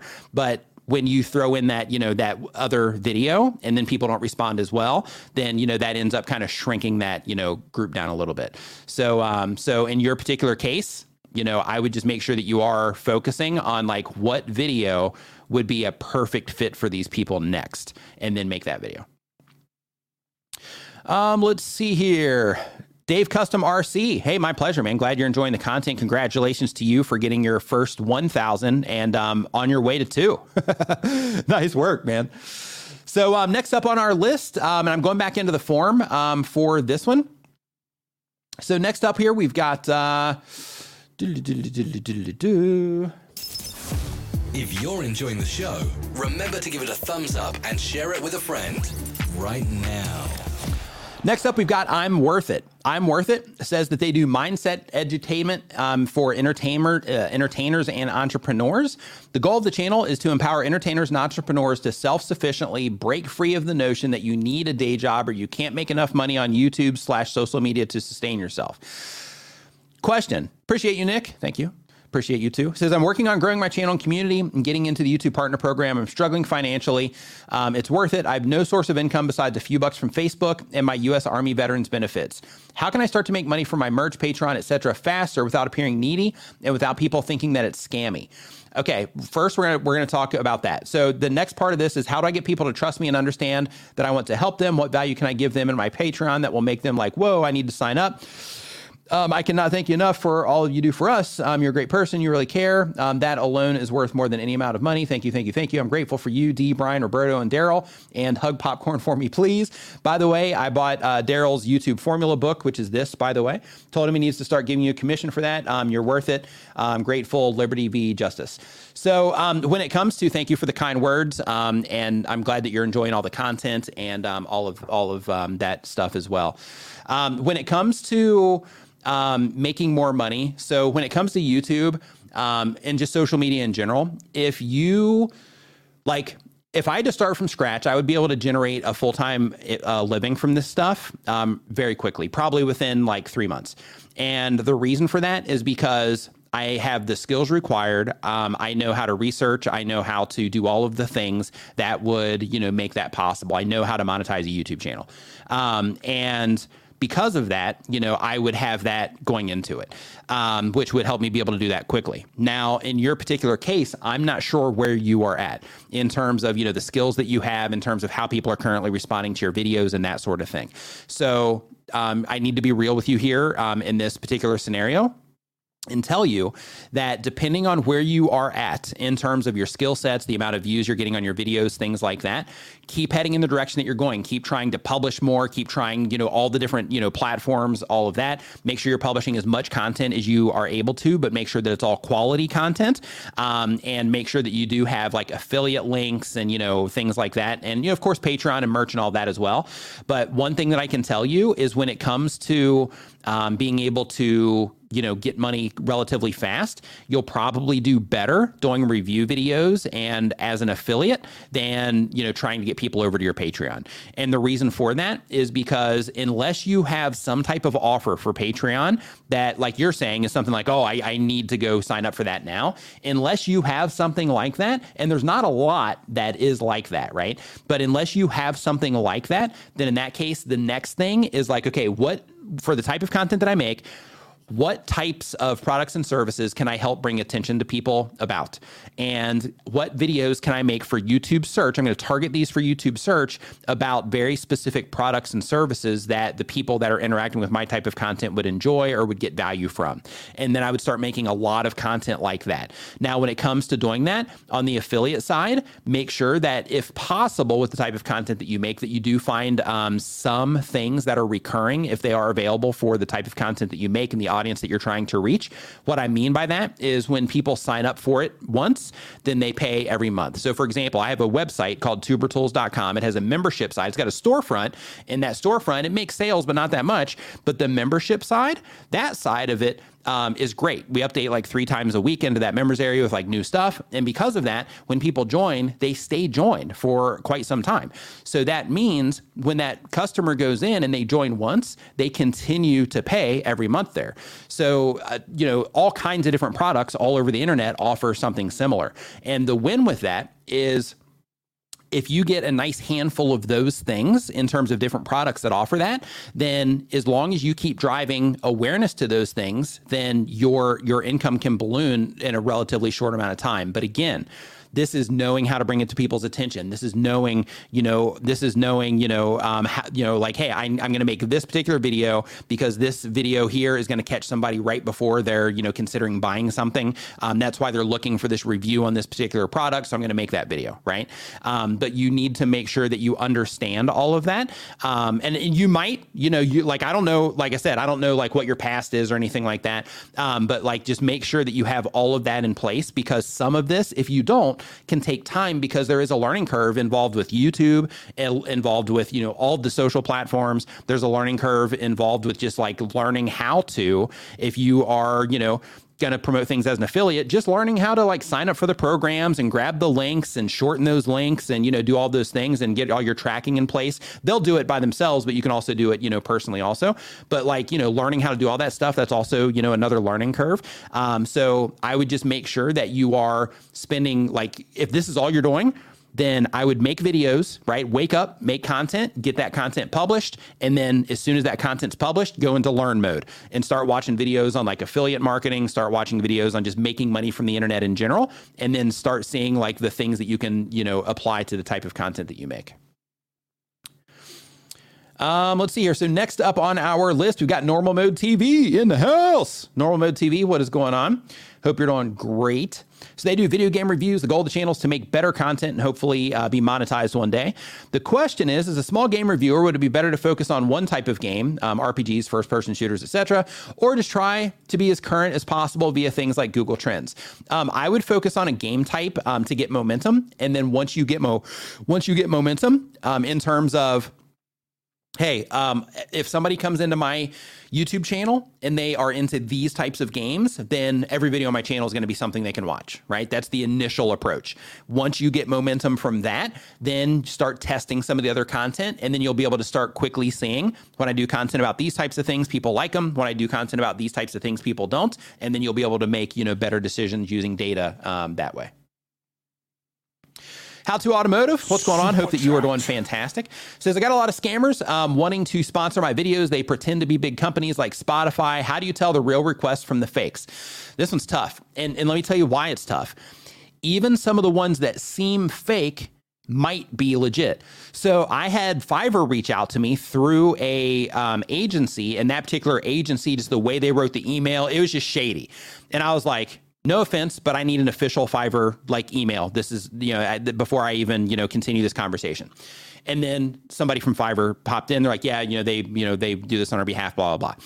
So um, when it didn't, didn't do the deal, but when it came to, you know, that, I'm like, I need an official thing. So if you're working for them, then they will, you can make that contact and just get me somebody that's official to send me that email so that I know it's legitimately from them. In addition to that, do not under any circumstance open a PDF. Um, don't connect a, you're like, hey, click into this Google Drive and then, you know, download some stuff out of there. Don't do any of that. Um, just don't click on anything um, out of the email itself. But what you do want to do is up in the top is you just want to check the actual email address itself that it came from. And as a part of that as well, if they do have some type of like image in their signature, you can also right click that image and you can also see because a lot of times those those can be hosted on like websites and stuff like that. You can make sure that those are official. Um, and then you can also, if they claim to work for a company, if you have the name of that person, you can hop on LinkedIn and try to get a cross reference there, um, or go through another channel for that company in terms of like you know Twitter or LinkedIn or something to try to verify that that person is actually you know a legitimate person. Um, it's getting more complicated these days because you know the people that are doing the outreach are getting more clever. But a lot of times, um, like for me personally, if an email comes from a .cz, I don't even reply. Um, that might be a mistake. But for me, if it comes from a .cz, I don't even reply to it. I'm just like, you know what? Uh, no, right? Because uh, because the amount of emails of just bad English and the amount of emails that I get um, that are like, "Hey, I'm the marketing manager of you know this company, and we're wanting to sponsor a video," but they're sending me an email from like you know something that's not even remotely close related to that particular company. Um, because of that, I've gotten so many of those through the .czs that I don't even I don't even like. I as soon as I see it's from one of them, it goes straight to the goes straight to the can. So um, because of that you're going to have to do a little bit of homework um, in terms of you know one don't click on anything. Two make sure that you are looking on like linkedin or that you are trying to just confirm that that person works for that company in some way. Try to get a little bit of dialogue going back and forth um, before you commit to anything. And even when you commit to something um, even still be cautious. So there was somebody recently that ended up having their channel hacked. They went through like an entire process of like hey we're going to hop on a call. We're doing the whole thing blah blah blah. And this company got them all the way up to the last thing. Like hey, we just need you to sign this, whatever. And they did. They downloaded that PDF and they ended up, you know, getting something on their computer, gave them access to their, you know, channels, whatever, and they ended up getting their channel hacked. They were able to recover it. But, you know, those types of, you know, like people put in that much effort to get a hold of YouTube channels because one live stream of some like, you know, Bitcoin scam or something, they, you know, they they'll make whatever effort and time they put into it, they'll make that back really quick with, you know, some spoof videos around like Bitcoin and Elon Musk or whatever the thing is. Um, but yeah, the email headers are the first place to look. Second place to look, of course, is you know just just the writing itself. Like you know, professionals that that that do influencer marketing for a living, they'll approach you in a certain way. Um, and somebody that is you know that that is not a professional, like you don't want to work with them anyway. But like if somebody's reaching out and they're they're not a, you know they're not doing it in a professional way, that's the first red flag, like right out of the gate. Daniel Batal in the house. What's up, dude? Hope that you are doing fantastic him and my brother um, are going to be live streaming here um, here in about two hours. Um, so I'll be redirecting. I've already got set up to where we'll be redirecting over there as soon as this stream is uh, complete today as well for their live channel reviews. Um, Ronnie's rambles. What's going on, Ronnie? Says my vids, um, my vids, my subjects, and I speak a lot of Thai and tidily um, embed the English, but those vids seem to do less well. Do you think embedded subtitles are a negative? Um, I don't. But one thing to consider is that if you actually burn it into the video itself, then what can happen is YouTube systems they are they are like looking at each frame of your video also. So in addition to looking at your title and your description, they're also looking at your your video content itself. And if it detects that, hey, every frame of this video has like Thai language in here, then you know you're going to increase the likelihood of it getting shown to Thai people compared to it getting showed to shown to you know a, a different audience. Um, one thing to also make sure that you are um, being cautious about is when it comes to YouTube I'm not sure because you say that you're um, that you speak a lot of Thai in the videos, but I'm not sure if you are mostly doing English speaking videos or if you're mostly doing Thai videos or you're doing all of one or all of the other. But when it comes to YouTube, make sure that your channel is um, one language. So like if you have like an English channel and then like, you know, you and your, um, you know, significant other, you guys, you know, have some banter back and forth and you do that in Thai, whatever, that's fine. But if you're like, hey, you know, I'm, I'm going to talk in this video in Thai or a majority of it in Thai, and then in this video, I'm going to, I'm to communicate in English. Um, then in that particular case, you start breaking the accessibility of your content to people that have already subscribed for the other language. And that can kind of backfire on people. So because of that, I would definitely make sure that you are, um, you know, just having one spoken language for each video. And then from there, you know, you can add normal subtitles. So um, for everybody here, you may or may not know this, but if you add subtitles to your videos, um, and Ronnie, you can do this also. So when you go into your captioning area inside of YouTube, they have an option to auto translate. So you can auto translate into Thai, you can go into Arabic, you can go into, you know, whatever countries you choose, and you can just auto translate your captions right there into as many languages that as many languages as you would like. And by doing that, that gives you the option to have those people be able to, you know, um, uh, access your videos in a way that, you know, makes more sense to them. So in addition to your English subtitles, if you're not burning them directly into the video, Ronnie. Um, in addition to that, um, then you know doing your English subtitles in other countries might also be something, or other languages might be something that you want to consider as well. But in terms of those videos, you know, do less well when you do add those, you know, captions. It could just be that you know the that people aren't responding well to the videos themselves. Um, I would do, you know, I would definitely do a lot of experimentation on like, hey, I'm not adding any captions here, and I am adding captions here or subtitles, you know, burned in, um, and and group them together. And inside of your YouTube analytics, if you go into advanced mode, if you click on your channel name, Third tab over, you're going to see something called groups. Um, that allows you, that particular section allows you to add groups and start um, uh, grouping content together. So you can say these five videos or these 10 videos all had these um, subtitles for this, you know, thing I'm trying to figure out. These other five or 10 did not. I have the date ranges set to something that makes sense for when these videos were published. And I'm going to compare these against each other to see, you know, if there seems to be some type of similarity between the uh, uh, positive or negative um, on the ones that I used or did not use subtitles on. Tommy T's Extreme Roller Coasters. What's up, man? Hope that you are doing fantastic. Daniel Batal says, What's shaking? What's shaking, bacon? Um, let's see here. Tommy T's roller coaster says, "Hey Nick, when I first uh, what's going on, man? Hope you're doing awesome." Says um, when I first post a video, it gets tons of comments. Then it spikes and keeps going even better weeks later. I hardly get any comments. What's the reason for that? Um, the initial people that are coming into your video are the people that are the most engaged in your content anyway, and the people that YouTube thinks are the system thinks doesn't think that the system identifies because it's not a person, right? But the the the the um, the system identifies the people that are the most likely to engage in what it is that you're doing. So, because of that, the people that typically see our videos first are the people that are already interacting with our content the most. And those people are just more likely to be more engaged in, in what it is that you're doing. That also is why, and you know, I'm sure everybody here sees it. That's also why, in a lot of cases, when you are first publishing your videos to YouTube, um, that's typically why, you know, like that first day, your click through rate's typically higher, you know, those types of things as well, because that initial group of people, like those are the people that are the, the most likely to enjoy to enjoy what it is that you're doing. And hey, uh, really quick, I just want to um, remind everybody, you know, um, if you're just joining us, we're talking about all things related to YouTube. Um, basically, I have a form down in the um, description where I'm pulling the questions out of. I'm also, you know, answering the super chats, of course. But um, but I'm um, basically I've got a link down in the description for this form, and I'm just answering the questions in the order that they receive.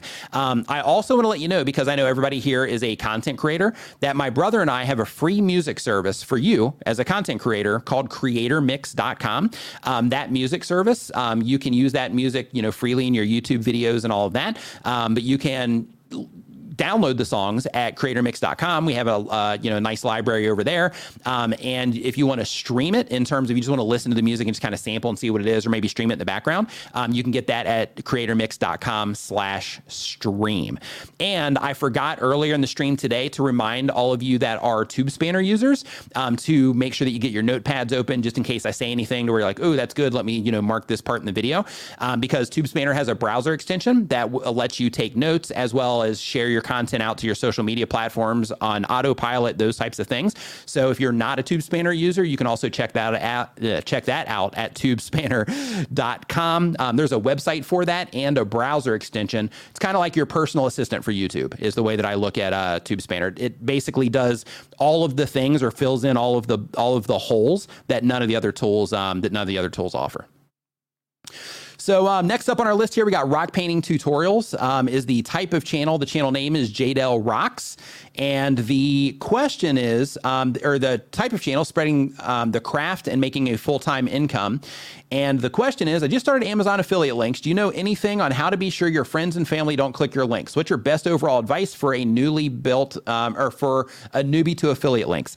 So when it comes to Amazon, um, your friends and family member just like they might click on your stuff anyway, like if they end up watching one of your videos or something like that. But as long as um, it doesn't look like you have like a lot of people clicking through there and they're making purchases as a way to kind of get discounts or give you credit or whatever, then then you should be fine. When it comes to best overall advice for new affiliates, um, when it comes to affiliate marketing on your YouTube channel, for anybody here that wants to make more money from your YouTube videos, keep in mind what I'm getting ready to say.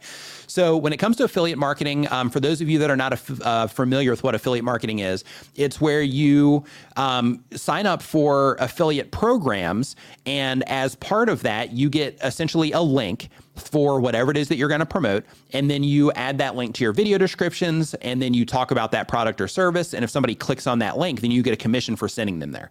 So when it comes to getting more out of your affiliate links or just out of your affiliate efforts, what you want to make sure that you're thinking about is you have active affiliate marketing and you have passive.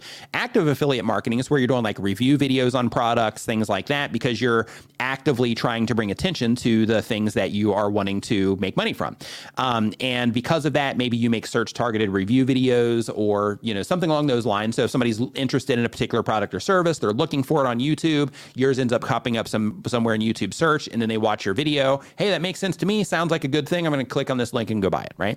Um, and then you have the other active side, which is you are integrating affiliate related things into your content, but you're also letting people know that those links are available down in your description. So, for example, um, in this live stream from time to time, I let you guys know, and I'll just put it up on the screen right now, that I have links to valuable or helpful tools and resources for you as content creators down in the video description, right? And I'll put this little thing up on screen. And part of that is that's just a way to let people know that might not look down in the description if they weren't, you know, told that there's stuff down there that can help them, that it's just awareness, right? Okay, oh, okay, oh, there's there's stuff down in the description that you know that that you know that uh, I might be able to check out that could help me in some way. So let me go down and check it out, right? So when I just showed that, I guarantee you that out of the 361 people that we have in the stream right now, at least a few people just went down into my video description, right?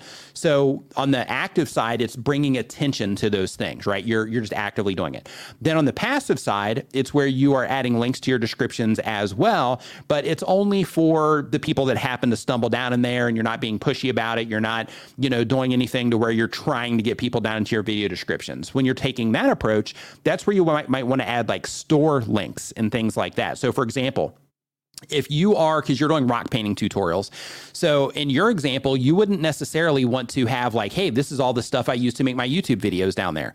Because the people that are watching your videos are interested in rock tutorials they're not necessarily interested in making youtube videos so they don't really care about the camera that you're using whereas they care about the pencil or the, the brushes that you're using they care about the paints that you're using they care about any of the materials that you're using to get the job done so because of that if you have a core group of things that you you know typically use, then in that particular case, Amazon, since you're an Amazon affiliate, they let you set up an influencer store and you can set that up and you can just drive people there. Hey, if you just want a, uh, you know, uh, I mean, you can say that in your videos too, videos and live streams where it's like, hey, you know, a link to my store that shows all the stuff that I use is down in the description. That's back on the active side.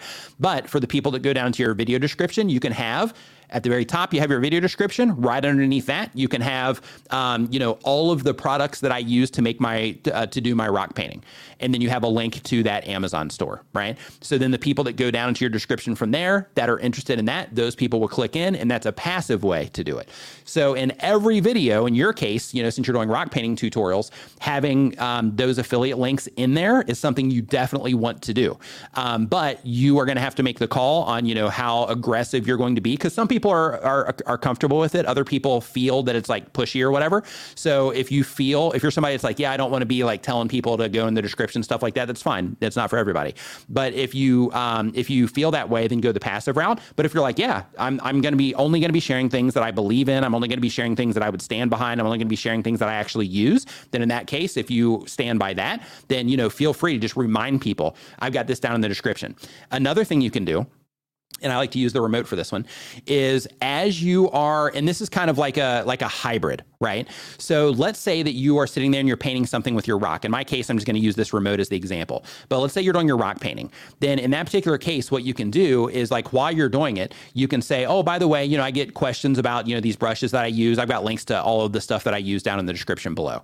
And then you just and that's it, and you just keep going with whatever it is that you're talking about. Um, you know, like in my case, I would say something along the lines of, you know, if I was making a video, it, it wouldn't be for this live stream, but if I was making a video, I could say something, you know, if this particular remote, if I was trying to bring attention to it or whatever, then I can be like, yeah, you know, I just recently picked up this remote. Um, you know, really helps me be able to kind of shoot it from, you know, uh, from the other side of the room instead of having to get up and, you know, hit the button all the time and everything. Just makes my workflow a lot easier. I got a link to this down in the description for those of you that have a Sony camera. Um, so, you know, you can check this out down there. But anyway, and then just get right back into the content. And that's kind of like a hybrid, right? So it's just like where you're just dropping that awareness from time to time instead of, you know, trying to push it, right? So, um, so yeah, a lot of different, a lot of different approaches that you can take there. Other things that you can do as well, just you know, as an additional thing, because you said you know some tips for noobs. So you can also do some really fun things where you have like a like a you sign up with like Aweber or ConvertKit or something like that, and then basically you are um, just driving people through a free offer to your email list, and then through that, like, hey, you know, this is a little guide that I put together on all the different things about rock painting or whatever, and then they sign up for the email for free for that, and then you will you know send them helpful stuff, right? Like, hey, you know, this is you know some stuff on color theory for when you're painting your rocks. Here's this great YouTube video I found about this. You know, you just kind of keep that banter going. But while you're doing that, you also drop in, hey, just got this new set of, you know, paint brushes, blah, blah. I just got these new paints. They're awesome. Or this new enamel. Yeah, I'm not sure what you use to paint rocks. I know how to kick rocks, but I don't know how to paint them. Right. So, um, so, you know, just the, the idea is that you would, you know, sprinkle that stuff into some of the email messages as well. Um, and then that would actually start like a whole other side of things for you um, on the email marketing side. Then you would also have that to rely on in the event that that you know the worst case scenario something happened to your YouTube channel also. Chai Town Che, thank you for the uh, super sticker there. Super appreciate it. Doug, I saw your message about one of the super chats that I missed. I'm looking for it right now. Science Based Fitness. Super chat. Said fire. That was about my coffee song. Thank you. Glad that you uh, enjoyed that. And I think that was it. Okay. Um, we got another one here. Um, King of Jacktown uh, Gaming says, Nick, I'm struggling to stop the drop off in the first 30 seconds. I tried shortening the intro. I used best footage to hook viewers um, early and the same result. So here's what you want to do is you want to make sure that you are first instead of shortening your intro try just completely removing it and just try like when the video first starts just like hey and just get into the actual content itself right hey, welcome to another video. Today we're playing this because I see you do gaming content. Today we're playing this, and and just get right into the actual content and see how they respond to that. Like you don't need uh, an intro on your YouTube video. You need a hook but you don't need like an intro, a logo intro. You don't need to technically, you don't need to introduce yourself or any of that. It it le- levels things up when you can do that in a way that people will you know continue watching. Just because then you know when you're saying your name and those sorts of things, then it just creates that you know that one more connection with people. You know, like hey, welcome to another video is different than hey, I'm Nick. Welcome to another video, right? Because it's oh now you know my name right? So we just leveled up our relationship there. So, you know, um, because of that, just thinking of like, okay, I'm going to introduce myself just super quick, but I'm not going to make like a thing of it. I'm just going to say my name real quick, and then I'm going to tell them exactly what we're doing, then we're going to do it. Um, and then as you're telling them what it is that you're going to do as part of your hook, make sure that you're thinking about what they would be coming into your video for. This is a huge part of, of, of crafting a good hook for YouTube is, and this is a little, a little pro tip that, you know, some of you may already be aware of, some of you might not. But when you are um, when you are looking at your audience retention reports, it's really important to always remember. And as a heads up, in case you don't know what an audience retention report is, it's a second by second graph um, that YouTube gives us for every video that shows how people respond to our videos on average.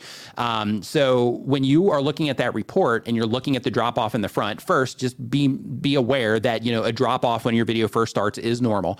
Um, but outside of that, though, when you are trying to stop that drop as quick as possible make sure that before you make your video, as long as your content type supports this, and most do, make sure that you are thinking about, okay, how am I going to package this video from the outside? And you want to think about this before you record your video, and I'm going to tell you why in a second. But you want to think about, okay, if somebody like if, if i'm making a video about this topic and this is what in my brain this is what this video is going to be about how would i package this up from the outside in terms of my thumbnail and my title? So that the people that i'm going to reach um, or that i'm trying to reach they'd be able to identify it has something you know to do with something they would care about and then what about this would compel them to click in terms of my title and thumbnail. So once you define those things and you do that before you make your video, then you can think, okay, so if I use this thumbnail and title, people that are coming in, they're going to be expecting to get X, right? So because of that, when the video first starts, I'm going to say something to them about what I think they're going to expect when they come into this video. And that's going to be part of my hook and I'm going to make it all about them and you know the things that they would care about as it relates to, you know, you and your game.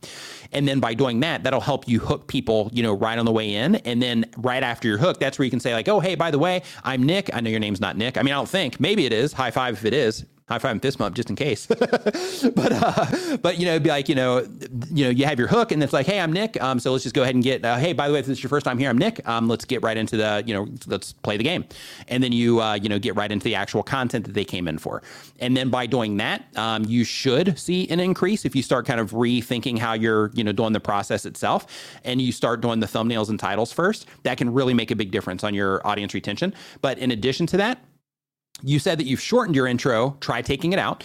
Um, try just the hook and then getting into the content itself. If that doesn't work, then maybe the hooks aren't you know good yet. So because of that, try just when they come into the video, just like give them the video, right? Give them what it is they're coming in for, and see you know see out of all of those different things what people will stick around for um, based on your audience retention. Other things that you can do is like um, you know like typically if you did start a video and you are on camera first when the video first starts you're on camera talking, try starting to where you're talking, but then you're showing B roll instead of you actually being on camera and just see if people respond to that better. Um, if you typically have music playing when people first come in, try doing it without music. If you don't have music playing, try doing it with music, trying to like jazz things up a little bit. Try a version with you on camera, try a version with you with just the gameplay footage without you in it, um, and just, you know, run those experiments until you see, hey, it seems like when I do these, I get people holding more than when I don't do those. So you just keep running through those experiments. And that's why, as a content creator, you'll hear people talk about like make a, just make a hundred videos, right? So that you can learn from all of that content that you make, um, so that you can start to understand by the time you hit that 100th video, hopefully you've been doing a lot of that experimentation. And then by the time you hit that 100th video, you should have a really good idea of the things that you do in your videos that people respond to for your channel. And the interesting thing is that people respond differently to different things. Uh, even even if you take the same type of content, you put it on a different channel, the audience for that channel will respond to it a little bit different as well. It's really interesting. Um, let's see here. So next up, um, let's see here. I think we have another one as well. So I saw Doug had a list there, so I'm looking for the other one also. Science-based fitness. You know, let me refresh because I don't see it. Let me go over to the stars. Hold on really quick. Yeah, I think I, I think I got them all. Um, let's see here. I'm just double checking. Oh no, we don't. Okay, got it, got it, got it. Okay. Um, sorry, I just had to refresh. My apologies. So Joel in the kitchen says, "What if I do not have an ad manager button in my studio? What do I need to do?" Um, so that means that well, first just double check it. Make sure that you're looking on a computer because you won't see it on a phone. So make sure that you're looking on a computer. Then go down into your settings and then go into permissions. And then once you're in permissions, then you should have the option in there to give people, you know, permissions based on you know, the level of permission that you want to give them. If you don't see that, then you should see an option that says to manage permissions. That means that you have a brand account. And if you click on that, then it should take you into a different area to manage your permissions. Um, let's see here. Next up, We have Synergy Gaming. Synergy Gaming says my niche is Assassin's Creed, and I want to live stream other games that are not that niche. Do I just live stream the games and hope that my subs like the game? Technically, yeah. So one thing that you can do is you can like if you focus on Assassin's Creed, but you're like, hey, I want to play some of this other stuff. Um, if you want to try to align with your audience, some people care, some people don't. Like if you are like, yeah, I would like to align with my audience so I can maybe have more people participating, um, then in that case, start using your community feed to ask them questions about some of the other games that you might play. Like, hey, I'm going to be on a live stream this weekend. Um, should I should I play this game, this game, or this game? And of course, you design this based on the games that you want to play the most, right? So you know should I play this game, this game, or this game? And just leave Assassin's Creed out of that list.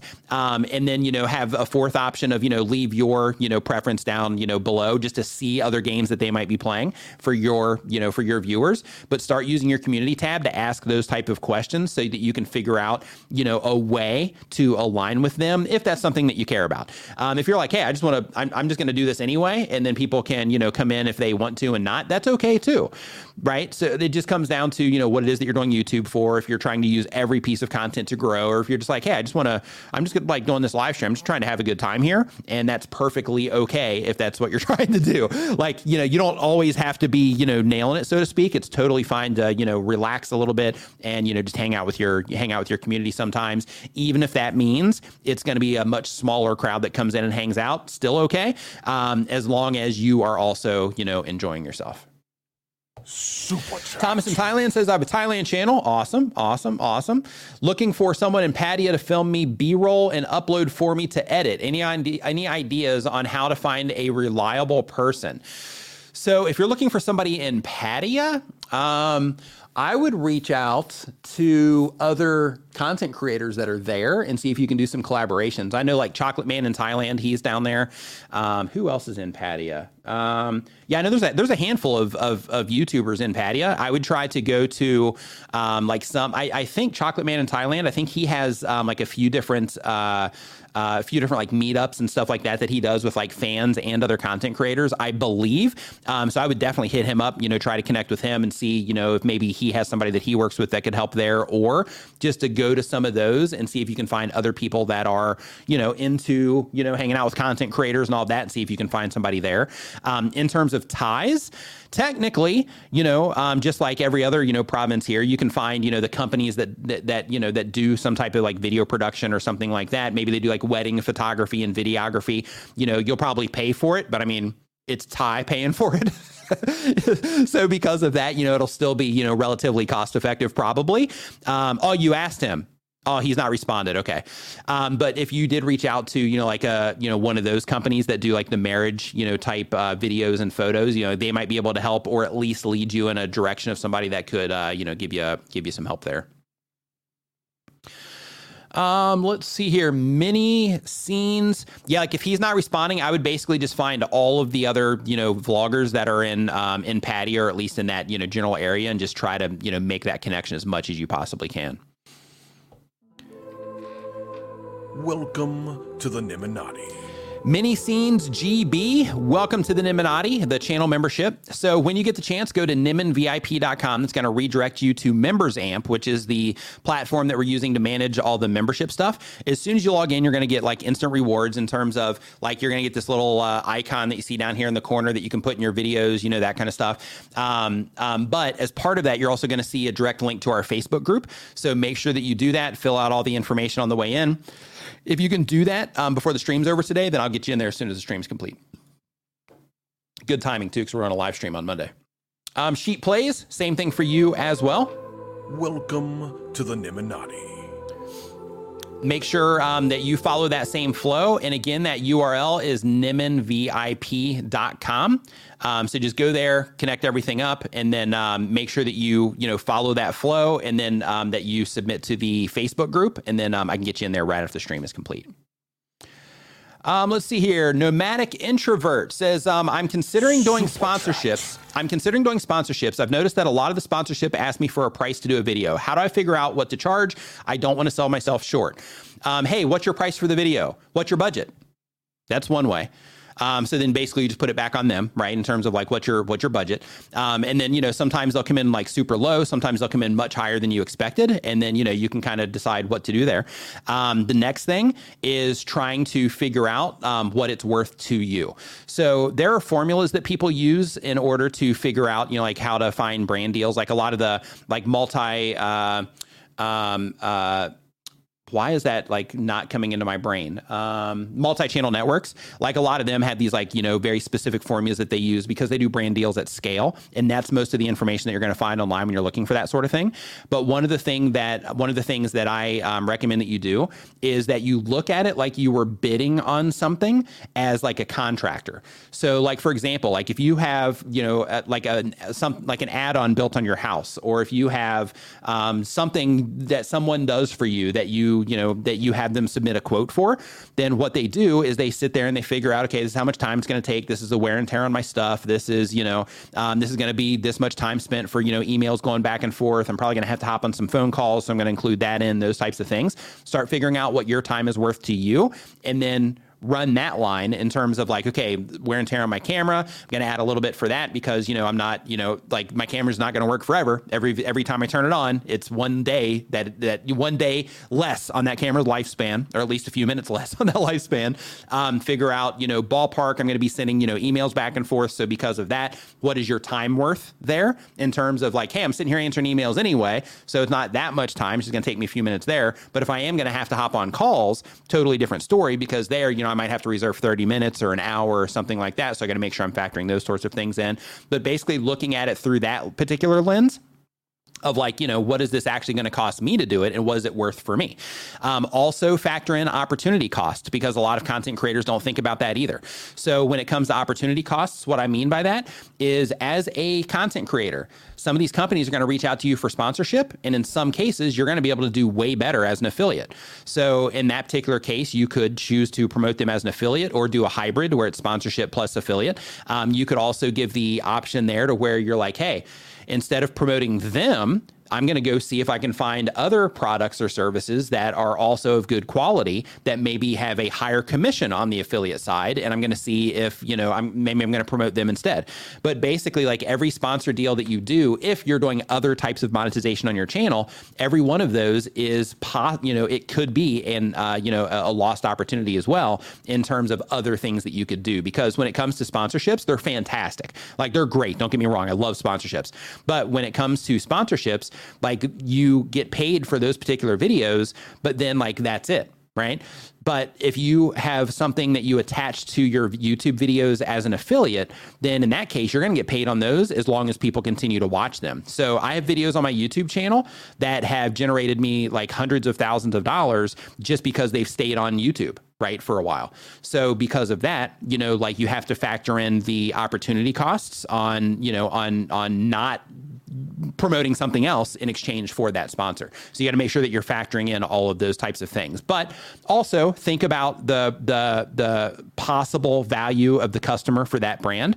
So for example, in my case, one of the things that I do is I will consider like the possible value that they might get out of a customer. In some cases, I'll ask them.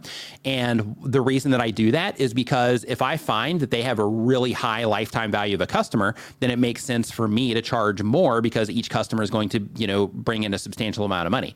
Whereas if the lifetime value of that customer is relatively low and they only catch them on like a one-off sale or something like that, then in that particular case, you know, if if I'm like into that particular company, um, then you know I might charge them less less because I'm like, well, you know, like they're really, you know, like like what they are going to get on the back end of this isn't going to be as substantial, right? So because of that, I'll work that into my pricing as well. So I consider all of my stuff, but I also consider, you know, their stuff as well because it's a two-way street.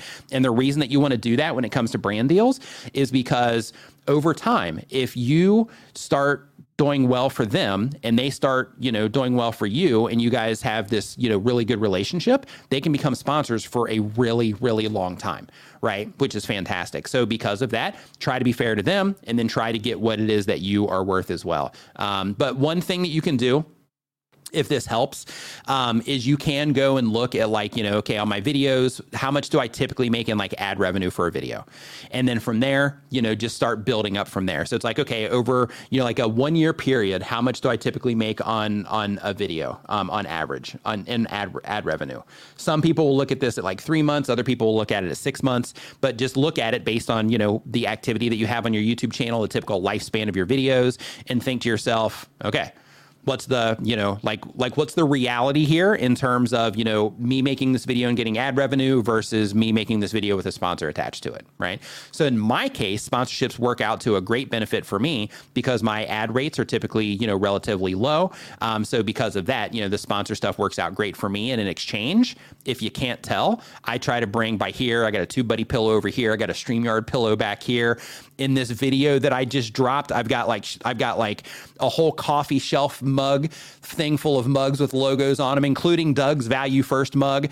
And I've also got um, like the whole thing is featuring one of these mugs because I've got like a stack of these mugs. And that that like that wasn't like that has nothing to do. That music video has nothing to do with our sponsor arrangement. But because we have that relationship, I'm like, hey, you know, let's let's you know give some love all the way around, right? So, and if you haven't seen that video, by the way,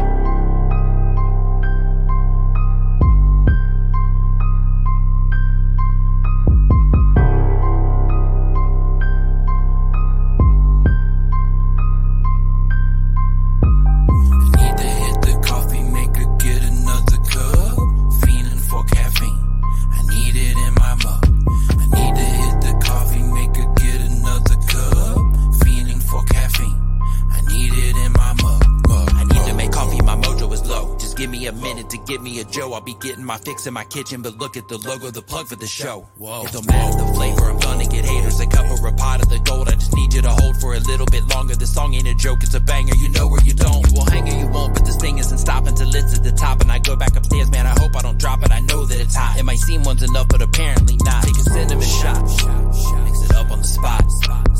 Give it a try, you might like it a lot. Need to hit the coffee maker, get another cup fiending for caffeine. I need it in my mug. I need to hit the coffee maker, get another cup. Fiending for caffeine. I need it in my mug. I need to hit the coffee maker, get another cup. Fiending for caffeine. I need it in my mug.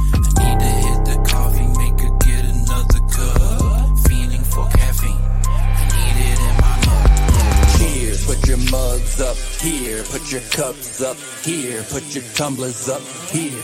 Now drink it, drink it, cheers. Put your cups up here, put your mugs up here, put your tumblers up here. Now drink it, drink it.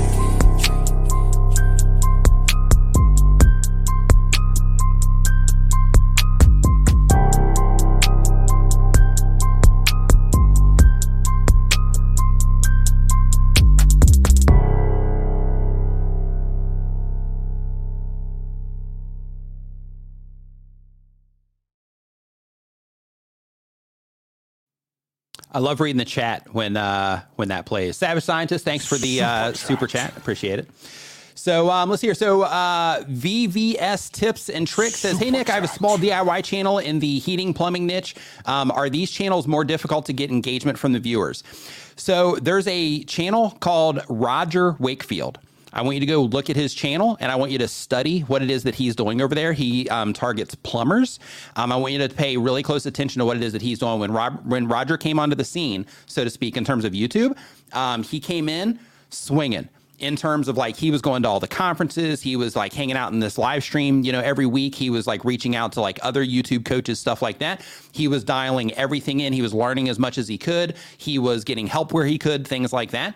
And um and he ended up you know taking his channel that was going this way and kind of turning it going this way and then taking off like a rocket. So go study what it is that he's doing because um he's crushing over there. So there's a big difference between just showing people to like how to you know fix certain things versus like entertaining them as well as showing them how to fix things and bringing those types of things to their attention and inspiring them and you know all of those types of things. So his youtube channel is called roger wakefield. Um, i definitely recommend that you um, check him out because you'll get tons of inspiration over there um, in terms of you know the like you're going to see the possibilities. That's why I want you to go check him out, right? Because you're going to see, like, okay, with what it is that I'm doing, yes, without question, it is possible. He just crossed 500,000 subscribers on his YouTube channel, just for for for you know for reference there. And he talks about you know like his his thing is you know reaching plumbers and people that are interested in plumbing and inspiring and lifting up plumbers and spreading awareness about the trade. So um, so definitely make sure that you uh, check him out. Rene says, uh, uh, "This is Ice Cube after leaving NWA Energy." oh, love it, Travis MCP in the house. What's up, man? Hope that you're doing fantastic. Nice to uh, see you in here, uh, also. Yeah, good stuff. So uh, let's see here. D Nimmin in the house. What's up, man? Hope that you are doing awesome. Nice to see you in here as well. D called me a shill. I love it. Oh, that's my brother, right? Uh, let's see here. Just looking through the comments real quick. Okay. So um, next up on our list. Okay. So we got that one. Okay. Oops. There we go. So um, let's here. Next up on our list, we got Spike Wade. Um, Spike Wade says the goal of the channel is to build a strong community. And the question is if most of my audience is from shorts, should I go all in on shorts or should I throw in some long forms to get monetized quicker?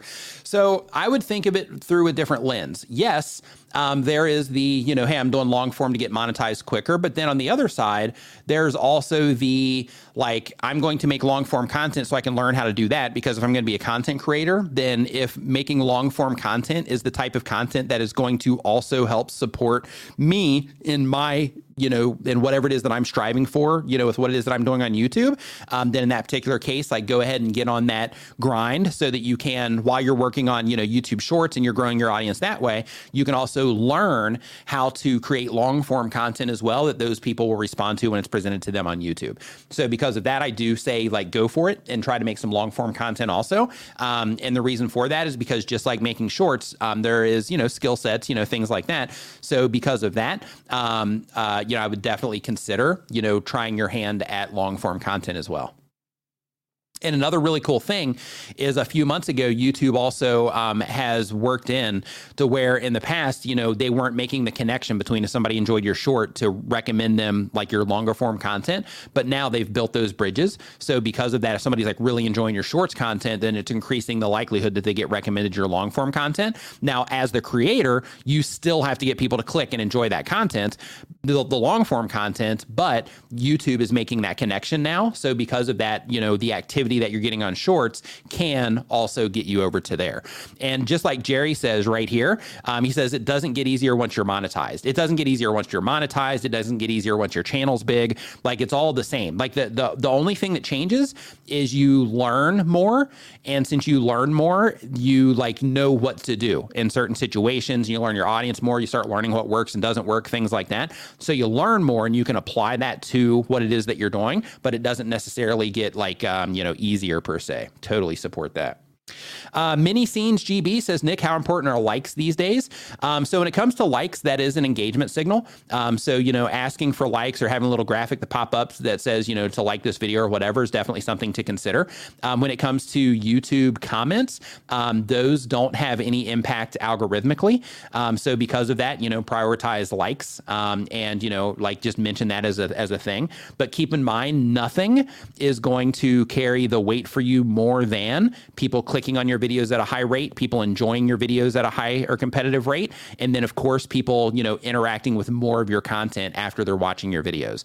Because, you know, as part of the whole thing, like if you get somebody to watch one video that's like, "Hey, you know, they enjoyed this video. Maybe they liked it. Maybe they subscribed. That's good. Hey, thumbs up for that particular viewer. If you can get it happening at scale, it's even better. But then you take that and it's like now, not only are they enjoying this video, but they're but they're clicking on videos on my end screen. Maybe they're clicking on some of my videos in the sidebar. Maybe they're hitting my channel page and they're clicking on some videos over there.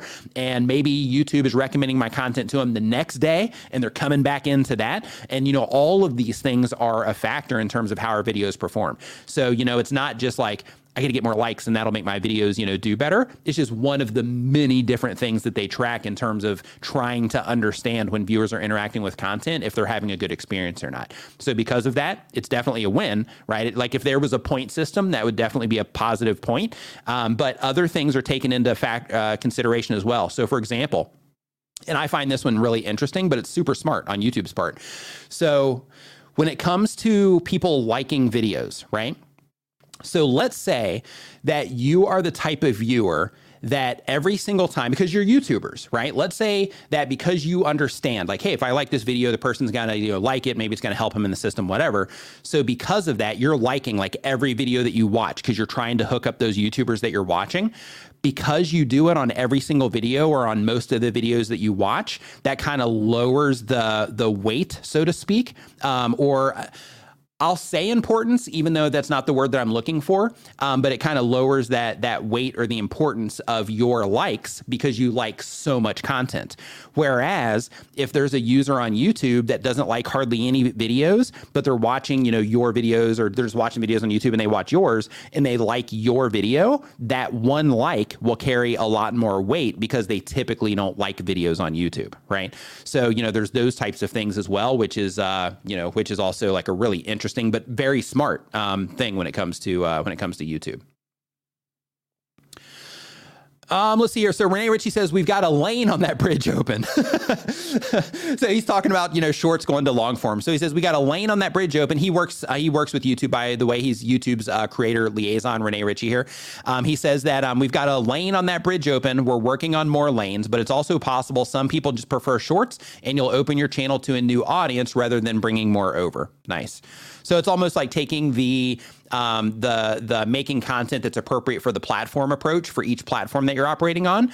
It's similar um, in concept in terms of like, hey, if I'm making shorts, let me just make awesome shorts for the people that are going to watch my content there, and then let me just make awesome long form content for the people that I'm making that content for that watch that stuff, and then you know I'll have some crossover in the meantime. Um, is I think is kind of the message there.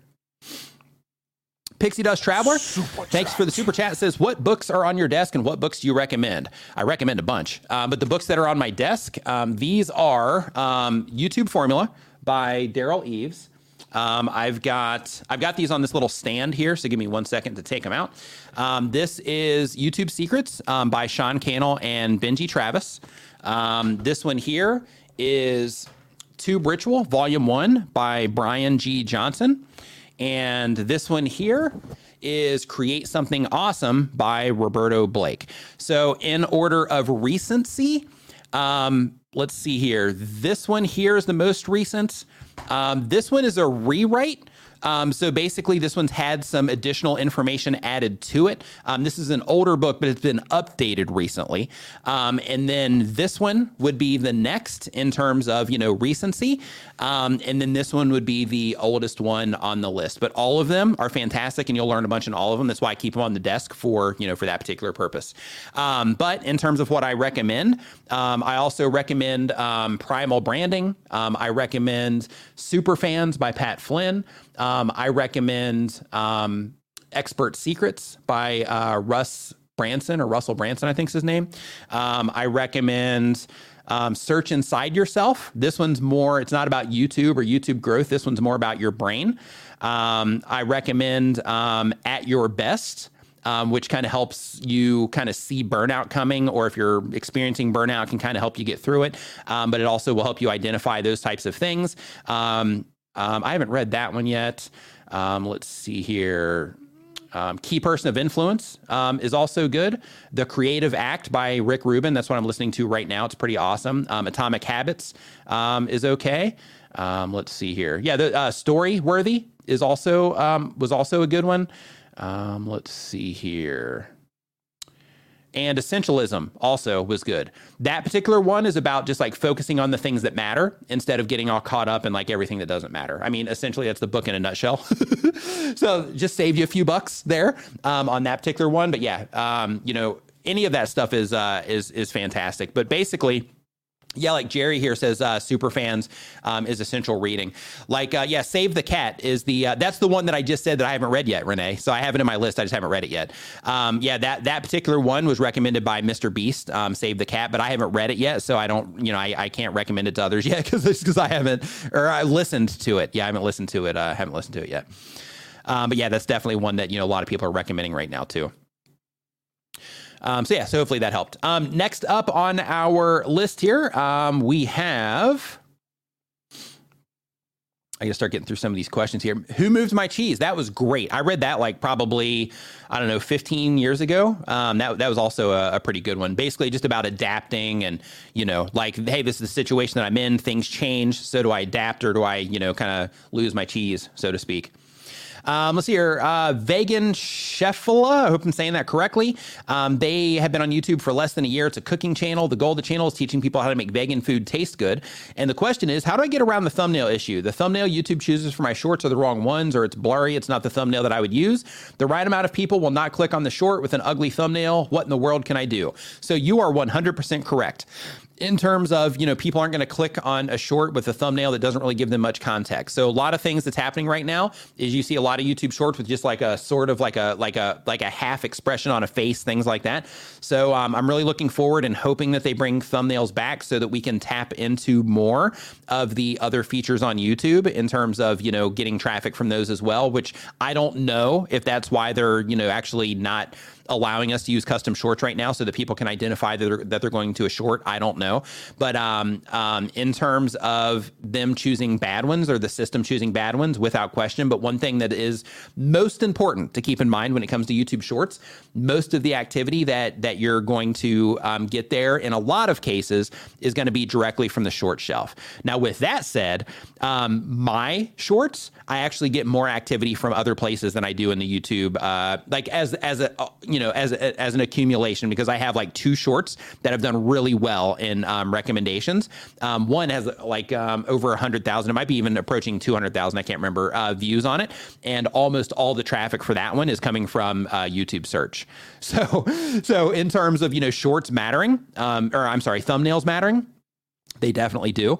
Um, so I definitely hope that they, you know, allow us to, um, you know, add shorts in the future. And I, I wish I understood like why why it is that they're that they're not letting us you know pick a pick a thumbnail.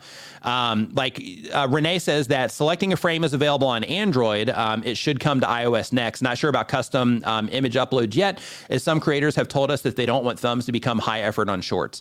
Yeah like that that thing is um is kind of is is kind of interesting to me because I totally support the thing with YouTube Shorts and being like a barrier, like a low barrier to entry thing.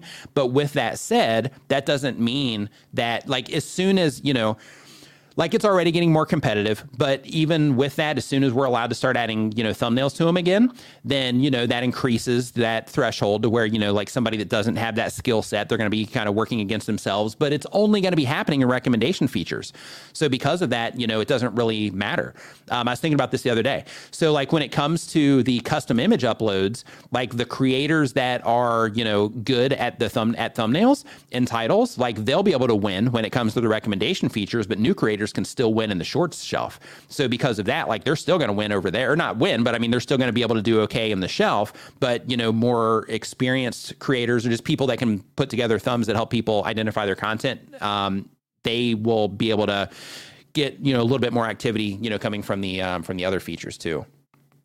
So yeah, definitely uh interesting thing. I, I, like I would love to be a fly on the wall in some of those discussions. Like you probably have that opportunity now.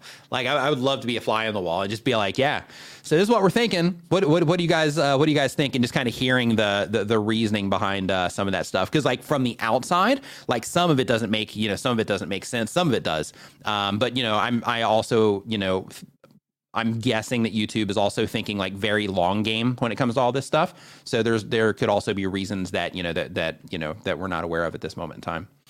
Um, KJR reactions is our next question. They upload every other day. Um, the type of channel is 2K23 Gaming. Um, the goal of the channel says I'm uploading to make money and just for the fun of it. And oh, he did. Okay, I will check that out. Thank you, uh, Rene. Um, so he said that um, for anybody that's interested in that, he said that um, Todd Sherman, um, who runs Shorts at YouTube, explained in more detail on Colin Samir's creator support last week on their podcast. Nice, nice. Um, so the question is, how do I get more people to stay on my channel to like my videos? I have 7,000 subscribers, but it's from this one short. But now if I go live, no one joins. And if I post, no one really watches. Please help me out. It comes down to your content. And this is the hardest thing for content creators to, to hear and to face. So when it comes to you being a YouTube content creator, um, the like when you publish something to YouTube, the act of publishing does not garner a reward just because you published to YouTube everything in the system is based on how people respond to what it is that we're doing.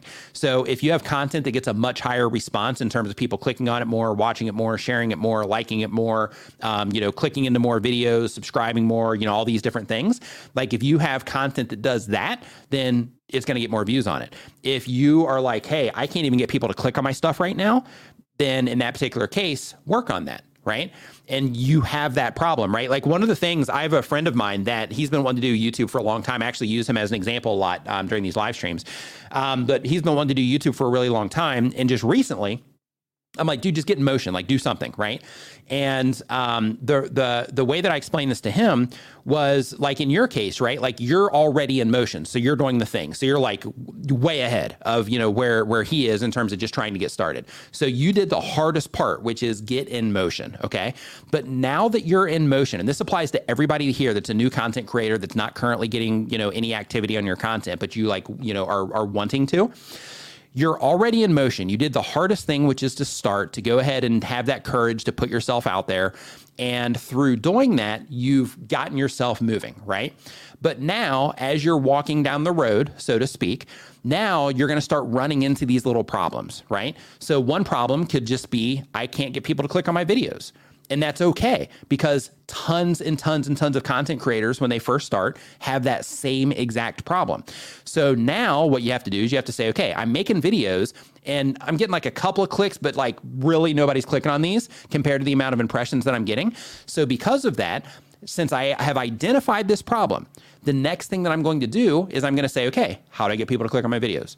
And then I'm going to go and I'm going to start studying how other YouTubers that make content like mine how they're putting their thumbnails together, the colors they're using, the things that they're focusing on, the designs of their thumbnails. And I'm going to start learning how to do those types of thumbnails. Then I'm going to start looking at their titles and I'm going to start saying, okay, what are they doing in their titles? What are they saying in their titles? How are they structuring their titles? Like, what are they doing? And then you want to start learning that part of the process, right? Once you do that, you'll be able to get more people clicking on your videos. Then you move on to the next problem. Okay, I got people clicking on my videos, but my videos still aren't doing well. Why not? Well, if you can get people clicking on your videos, but then you know when people come into your videos, they leave quickly. Then then the click's great, right? You're you're doing it now in terms of getting people to click, so you've solved that. But now that next problem is now I got to learn how to keep people watching.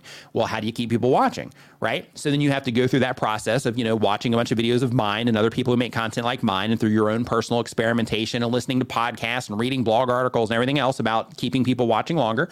You go through all of that information. You learn how to do all of that. And you apply these things over time to your YouTube channel. And the next thing you know, because you're actively trying to work on that particular problem, you'll end up making better videos that people will watch for a longer period of time. People will engage with more, people will share more, and things like that. And then you go to the next part of the problem. Okay, so now I can get people watching along, people are enjoying my content, but man, how can I really start amplifying things? Okay, now you start focusing on like, okay, how am I going to work call to actions into this? How am I going to get people to watch that next video after they watch this first video? How am I going to get them clicking on my end screens?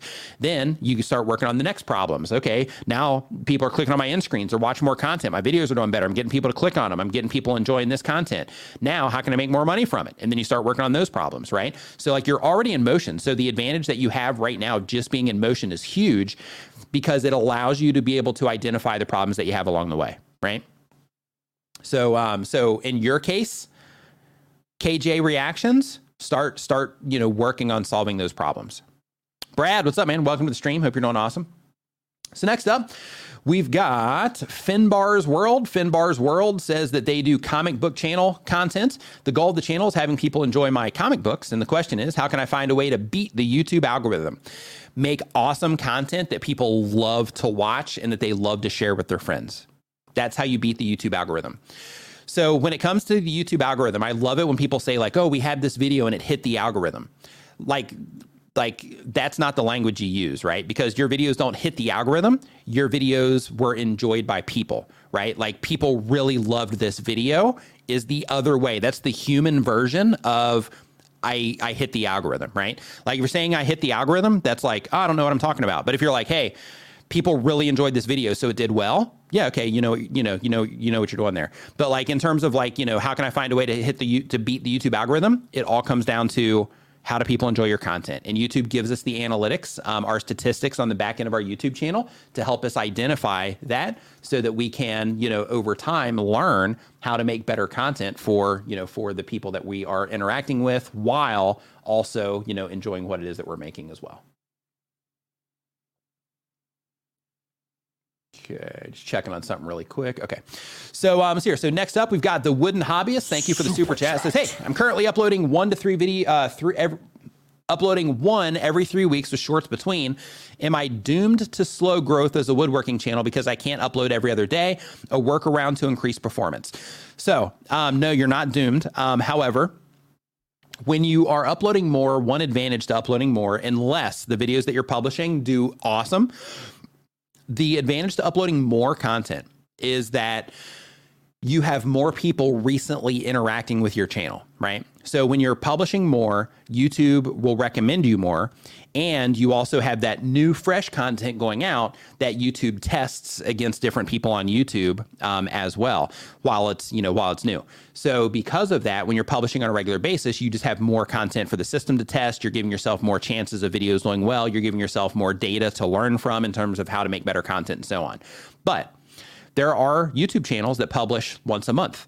They publish every two weeks. Um, they publish some will publish, you know, once every few months, and they'll just get crushed with views.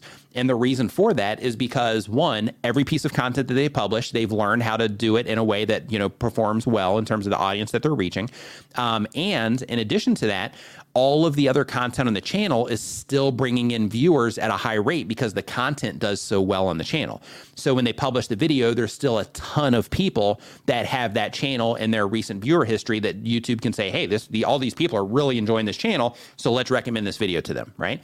So in your particular case, since you only publish every three weeks try to you know try to think of content that you can make that would be worth waiting for and watching every three weeks around woodworking.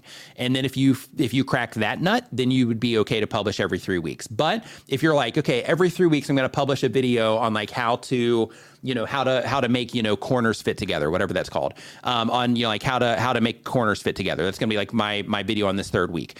Well unless you're doing something like really like off the charts in terms of something like unique that nobody's ever seen before, and people are going to be able to quickly see that either through the thumbnail or the the uh, the preview that they get when they hover over the the video on like their mobile.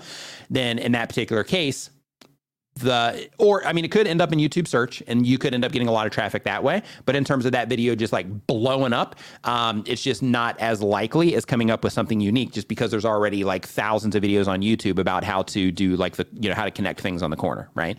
So I would definitely try to think of something within your space that would be you know unique and help you kind of stand out. So like one thing, for example, is I'm sure you've seen like those viral TikTok videos to where they just put together like uh, and, and they have some of these on YouTube also. So I would definitely you know know, keep doing this with YouTube Shorts, which is probably what you're doing um, while you're doing the long form content as well. But like, start noticing the content that does well in Shorts, and then start seeing like, okay, when I do these types of videos in Shorts, they typically do pretty good. So because of that, I'm going to take that information and see if I can actually make some of that into either like a compilation long form or a long form video that would be something of a similar nature to where people could get, you know, uh, more of a deeper dive of that same type of value that they're getting from the short, but in the long form content. Um, because like some of those, like I get re- I get recommended all the time, like TikTok videos, YouTube short stuff like that, where people are doing all these like crazy things with like woodworking, and uh, and you'll sit there and watch, and uh, next thing you know, you're getting you know recommended all this woodworking stuff from that channel. So you know that part of it definitely works, but it's usually the stuff that is the most unique that will you know that will stand out. Um, let's see here. So next up on our list here, we've got Finbar's World. Finbar's World. Um, they do a comic book channel. Oh, we did this one already. Okay, next up on our list here, we've got Calming Coziness. Love that channel name. Says, I have a channel that's about white noise and sleep. The goal of the channel is um, to help people sleep. And the question is, how can I improve my description use? And how can I improve my thumbnails? And how can I make 10 hour rain videos on my iPhone? On your iPhone, I'm not sure because you're going to have a, you're probably, I'm not going to say you're going to, you, you might have a limitation in the amount of time that a app on your phone will let you render something or the amount of time, the length of a video. So on a phone, I'm really not sure. I wish I could. I wish I could help you with that one. Um, Thomas in Thailand said, "Thank you for the super chat, man." Says I emailed a few creators in Thailand. Should I have them sign a contract that the B-roll they provide me belongs to me for my solo use? technically you can do that kind of thing but if you are hiring them to do it um, then you know technically like, I mean, technically, you know, they probably shouldn't be working in that capacity anyway. Um, but if you are hiring them to do it, then um, then you know you could have contracts in place and all that, that they sign. Um, but I know that just with you know content creators in general, that typically people are excited about that kind of stuff. Like I've had numerous content creators that have come to Thailand, um, and we just like ran around, you know, like Chiang Mai, for example, and I've just like went out and gotten like drone footage of them, like driving motorbikes and you know stuff like that, just as like a hey, we're content creators, let's go make some content type of thing. I would just give it to them and they can, you know, use it freely as whatever they want. And then I have it also and I can use it for whatever I want as well. So, um, so when it comes to, you know, that, it's just figuring out, you know, okay, do I want to have it to where I'm exclusively using this B roll or is it going to be cool for both of us to use it because they're shooting it? Or if I'm paying them for it, then in that case, you know, it's all, it's all mine, right? Care of Design. Hey, what's up, dude? Welcome to the Nimminati. So you're already in the Facebook group. Um, you're just renewing right now. So you're already in the Facebook group. So I won't go through my whole bit there. but one thing that you do need to do is a heads up, um, because I'm locking everything down in March, um, March 1st, actually. So make sure you do go to nimminvip.com and that's going to take you to Members Amp, connect everything through there. You're going to get some, some additional stuff there as well. Um, but make sure you connect through there because anybody that's not connected to that, um, come March 1st, anybody that's in the group that's not connected to that, I'm, I'm, um, I'm removing them from the uh, Facebook group. So that way we can focus on you know people that are participating um, versus uh, the people that are uh, people that are not. Um, let's see here. So next up on our list here, we've got um, Frisson Effects says they do mental health and performance content. The goal of the channel is to consciously generate frisson, um, euphoric chills, goosebumps to maximize our lives. The question is Have you ever felt euphoric goosebumps or chills from a song, a quote, a movie scene, art, or something that moved or inspired you? If so, do you leverage this feeling for content creation? Um, so yes, I've definitely felt um, I've definitely felt that from music. Um, I felt it from you know movie scenes, quotes, all that stuff. Um, in terms of leveraging that feeling for content creation, so this is going to sound a little bit weird, but sometimes like if I am sharing um, like some type of information. It'll typically happen here in a live stream, but not in video content. But like if I'm sharing something and I'm giving like somebody advice about something and it's it's tip it typically happens to me when it's outside of like how to get views, how to get subscribers, stuff like that. If it's like a question outside of that, usually if I start going down like a rabbit hole of some kind on something, um, my brain will be like, hey, you're kind of nailing this. You're probably adding like a lot of value here to this person. And then out of that, like I, you know, like I'll, I'll get like a little bit of, you know, that type of, you know, feeling as well. Um, but in terms of, um, you know, like trying to make that happen, no, um, that's not something that I personally uh, leverage in any way, shape, or form but it is something that every now and then I would say like one in like 15 live streams probably like that'll happen. Um, let's see here. So uh, the next one here is from Simple Nail Design. Simple Nail Design says they do nail content. The goal of the channel is to be monetized and earn income from it. The question is, I'd like to live stream one day. How do I create a thumbnail to let my subscribers know of a future date and time for a live stream? So you can do this directly inside of YouTube. You can schedule a live stream. Um, you can also do this through um, third-party services like StreamYard, as an example, where you can, um, you know, kind of schedule everything um, in advance there. And then when you do that, you are going to see on your YouTube channel, you are going to see um, that you're going to have an option. I mean, they'll by default put it up there anyway, but you're also going to have an option of a shelf that you can add to your channel page. If you go into the customization settings of your um, channel and it's going to say upcoming live streams, there, if you choose to, you can put like a grid of like, hey, these are the live streams that are coming up. And then if people are choosing to go to, you know, each individual stream, then of course they can schedule, um, you know, whichever stream they want to or hit the reminder for whichever stream it is that they want. Um, let's see here. Next up on our list here, we've got Six Shop. Six Shop says that they do, um, they talk about God, Tolkien related videos, and the goal of the channel is to improve their life and to be of service. And the question is, how do you stay motivated when your business plan goes sideways, as in your videos don't do as well as hoped? Well, when it comes to anything, um, not just YouTube, but when it comes to anything, like everybody's been in that situation to where a situation doesn't work out the way you thought it was going to work out, right? And because of that, in any of those situations that are in your own control, um, then what you have to do in that particular point is say, okay, well, something about this. Um, another book that I didn't mention earlier is Extreme Ownership, and this kind of falls under that. And it's like, okay, if something doesn't work out, um, yes, there's always external factors, but in a lot of cases, it always defaults back to us. Maybe we needed to prepare more. Maybe we needed to practice more. Maybe we needed to learn more. Maybe we need to, you know, put in more effort. Maybe we needed to spend more time on something, you know, whatever. And because of that, when it comes to YouTube specifically, you know, if we are publishing content and it's not going as well as we had hoped, then the problem could be a expectation problem more than it is the videos not doing great problem, right? So when you are starting anything, YouTube is one of these things as well. Um, there's all kinds of new stuff that you have to learn, and YouTube is the same exact way. So if you start a YouTube channel and you've never done it before, and you're like, hey, I'm going to start publishing these videos, and everybody's going to love them, and I'm going to start just growing a channel really fast, and it's going to be just awesome, then in that particular case, um, it might happen. I'm not saying that it, that doesn't happen because it does happen, but typically it doesn't. So because of that, for every person that comes on, like, hey, I'm going to publish these videos, people are going to love these, and that they don't get that response, what you have to do is you have to say, okay, you know what? Um, I did the best that I could with these videos. People aren't responding to them the way that I had hoped yet. But what can I learn from this content that I've published? What can I learn from the data that YouTube gives me on the back end in terms of you know how people are clicking, how long people are watching, how many people are getting to the end of my videos, how many people are commenting on my videos, how many people are liking them, how many people are sharing them, how many people are giving me a thumbs down, right? Like like what can I learn from the content that I've published so that I can make other content that will hopefully help me raise that bar right?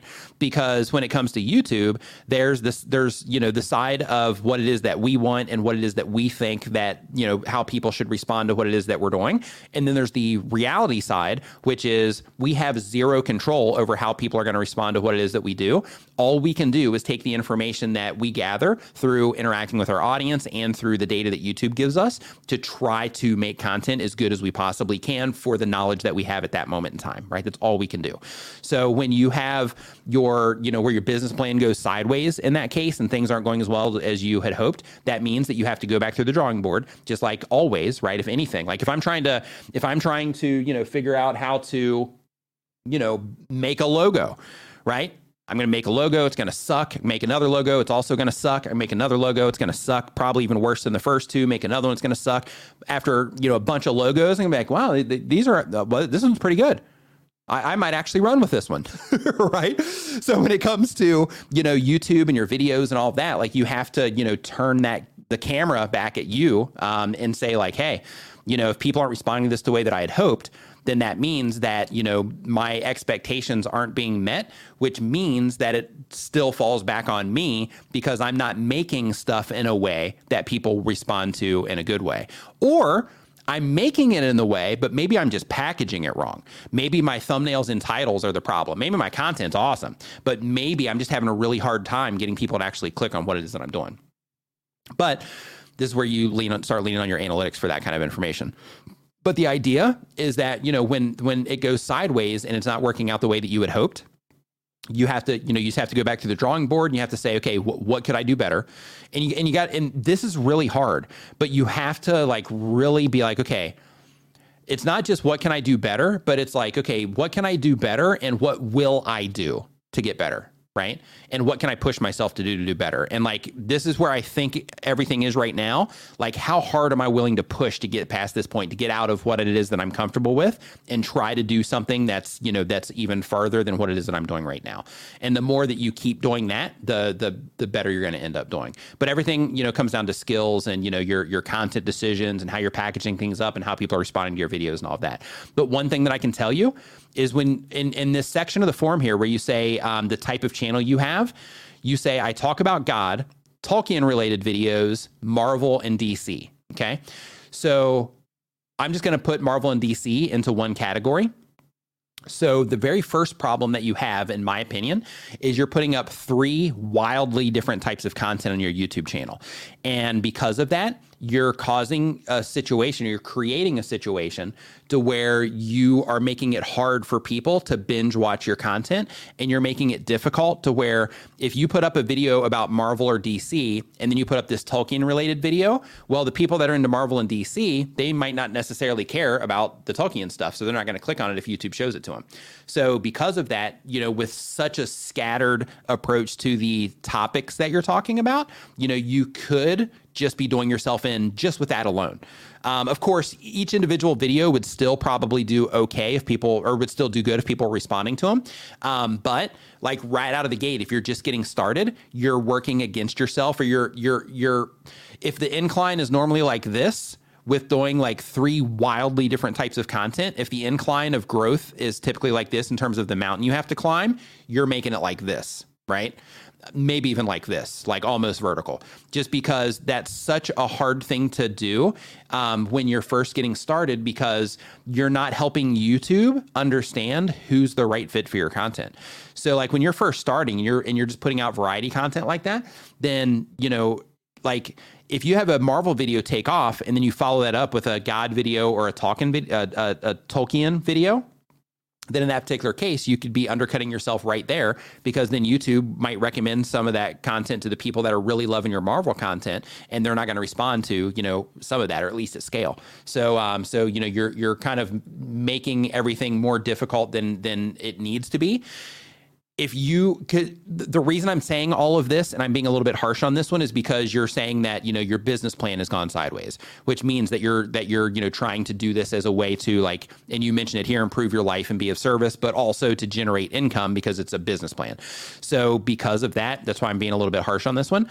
But in reality you need to figure out who it is that you're making content for. You need to define, like, okay, if I'm making content for people that are interested in these things, then every video that I publish, I have to ask myself, would the people that are interested in these things, let's say it's Marvel and DC, so people that are interested in Marvel and DC, would they would they watch? Would they be likely to watch this video about Tolkien? Nope. So because of that, I'm not putting it on the channel. Would they be would they be likely to watch this video about you know this uh, me talking about God? Some of them, but Probably not. So because of that, you know, um, just figuring out like who is it that you're making content for, and then trying to be of service that way by giving them content that they want right? Because if you're wanting to be of service, it's not like, hey, I'm just going to make a bunch of stuff that I want to make and throw it up on my channel. If you want to be of service, you think of who am I going to serve? And then what do I need to produce in order to serve those people, right? So, um, so if you want it to work out, I recommend that you at least try what I just talked about. But um, but if you're like, hey, not a big deal, you know, um, uh, like if you're not like trying to get things moving as fast as possible, um, then in that case, you know, um, don't worry about it. But like if you are like, hey, I'm like trying to do this like seriously, then um, then I would definitely consider everything that I just talked about there. Um, so next up on our list here, we've got uh, Blue Harvest Vintage Toys. Blue Harvest Vintage Toys. Um, they have a channel to inform and entertain. The question is, how do I get more views? Um, higher performing videos will get more views. So everything on YouTube is based on the response of the viewer. So if the viewers on YouTube are responding at a competitive rate for your content, YouTube will continue to show it to more people. As soon as it hits the threshold of people not responding to it at that competitive level against the other content that's going into those broader audiences, then um, then that will be kind of like the the ceiling until you figure out how to get past that.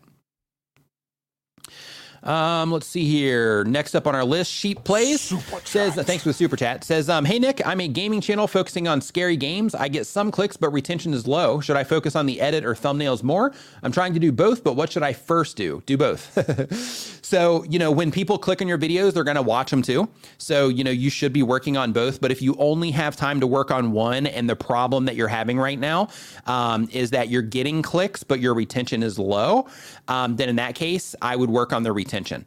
Because if you're if you are getting some clicks but your retention is low that means if you get a lot of clicks that your retention is going to be even lower. So because of that i would work on your retention right now. Um, and then as soon as you can i would also start filling in that side of you know making sure that you're working on the thumbnails as well. Andrew can in the house. What's up andrew? Hope you're doing awesome man. Nice to uh, nice to see you in here So next up, we've got Healing Resonance. Healing Resonance does meditation, relaxation content. The goal of the channel is growth and monetization.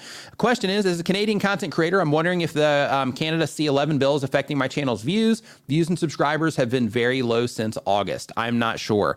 So I'm not Canadian, um, so I'm familiar with what that bill is, but I'm not, uh, you know, I'm not like really like focused on that particular one. Um, I'm actually more focused on Section 230, um, which is something that's going to be going to the Supreme Court. Um, there's a case called Gonzalez versus Google, um, and it's all wrapped up in that about um, like you know YouTube recommending content. Actually, anything on the internet that recommends content to people um, that is kind of under attack. So I was actually supposed to put out a video about that um, this week, but I just wasn't able to get it worked in. So I'll probably be publishing that next week sometime.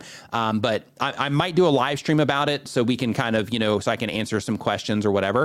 But I'm at least going to be publishing a video on that um, very soon um, to let everybody know kind of what's going on there um, as well. Um, let's see here. So uh, Rene Ritchie says that C11 hasn't passed yet, and he said it's been sent back to the House of Commons with Senate amendment um, that now has to be voted on again. Okay, so we've got uh, so we've got that information as well. So in that case, the answer would be no. Then, since it hasn't passed, in terms of if it's um, impacting your views or not. Um, just add more butter is the next question here. Just add more butter says they do baking and cooking content. The goal of the channel is to have an income, be it small or large, and learn new recipes for my own benefit as well as sharing them with the internet world. The question is, I recently uploaded a short with tags and a good title. I got 12 views.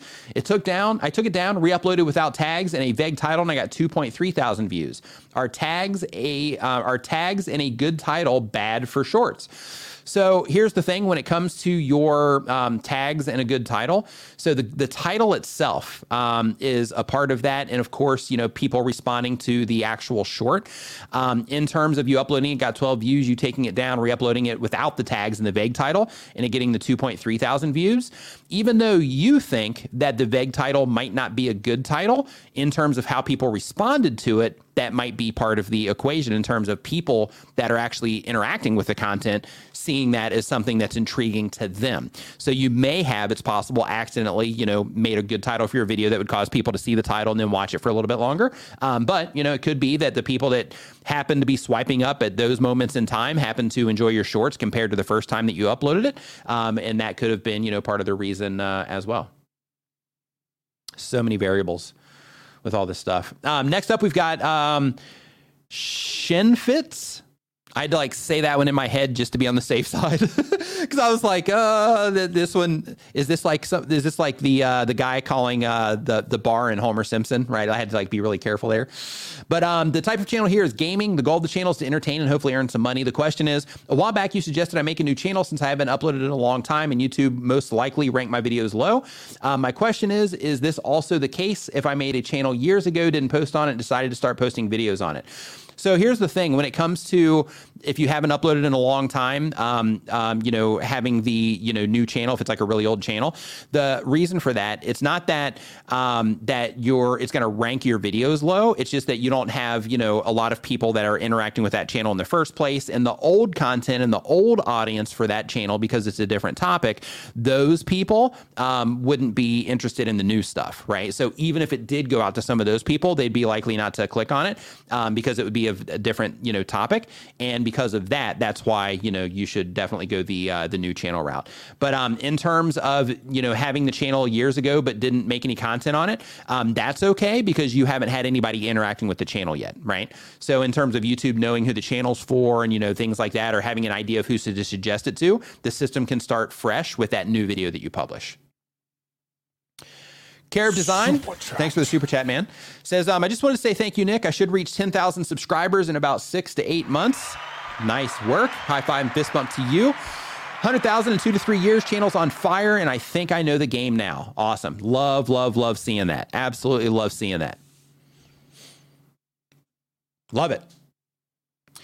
Um, let's see here. Hey, also, um, just as a quick reminder, I don't have the link, um, but if um, if you want to, because you're a mod here, um, Andrew, um, if you want to drop the link to your Discord in here. So Andrew started a, a Discord for content creators. I mentioned it in my last live stream. We had a link in the description for it. But if you are a content creator that uses Discord and you want to, you know, hang out with other YouTubers in there, as a heads up, it's not like a, you know, subscribe to my channel and that kind of stuff. It's not that. It's basically other content creators that are serious about, you know, what's going on on YouTube. They're trying to understand and learn more about YouTube. If you are somebody like that, then um, he has a Discord group, or you can just click on his channel name and go to his YouTube channel, um, and you'll, you know, see his video about it over there. But he has a um, Discord that he created for content creators. And when it comes to Andrew, um, so for those of you that don't know him, you might just like click on his name and then go look at his channel and be like, oh, but Andrew is responsible for growing multiple brand channels, but um, ones that you would know of would be the TubeBuddy YouTube channel at over 500,000 subscribers. He currently works with Disney on their YouTube channel. Like um, Andrew is no joke when it comes to the YouTube game, so you'll learn a ton um, if you go into that group and you pay attention and, and, you, and you ask your questions, right? But it's called Can Do, um, K A N D O um, is the name of the group if you search for it. But um, for those of you that are Discord users, I just wanted to let you know about it. And Rene says, um, just really quick, he says that the C11 is the Canadian bill designed to modernize Canadian content guidelines, which previously only applied to, tradi- to traditional media. Um, they want to fold in Netflix, etc., but YouTube also gets lumped in. Um, let's see here. Next up on our list, we've got, let me refresh this over here. George on the Rocks. George on the Rocks says they do art tutorials. The goal of the channel is to build community and spread the love of art. And the question is, love your content. I listen to live streams in the background while I edit videos. So no question there at all. So glad that you're enjoying the content. Um, um, there, George on the Rocks. Glad that you're enjoying the content and um, and getting value out of uh, what it is that we do here. Um, next up on our list here, we've got real estate in Espanol with Claudia Fleisch. Um, they say that they do education of real estate information. The goal of the channel here is to get people to want to buy a house and to pull the trigger. Um, have them contact me so I can refer them to real estate agents in their local market. And the question is, what do you think about doing shorts for an almost daily basis to increase subscribers to get closer to the 1,000 mark for monetization and release a weekly long? and release a weekly long video to share the main content. Um, I think it's fine. Like, you know, when it comes to subscribers, YouTube isn't specific about you need to have a thousand subscribers from this particular thing. You just have to have a thousand subscribers in total. So if you are getting people that are watching, you know, your uh, your regular long form content and you're getting the watch time that way, um, then in that particular case, by all means, you know, whatever it takes to get that 1,000 subscribers, so you can get into the partner program, um, is definitely something you know to to to, to consider.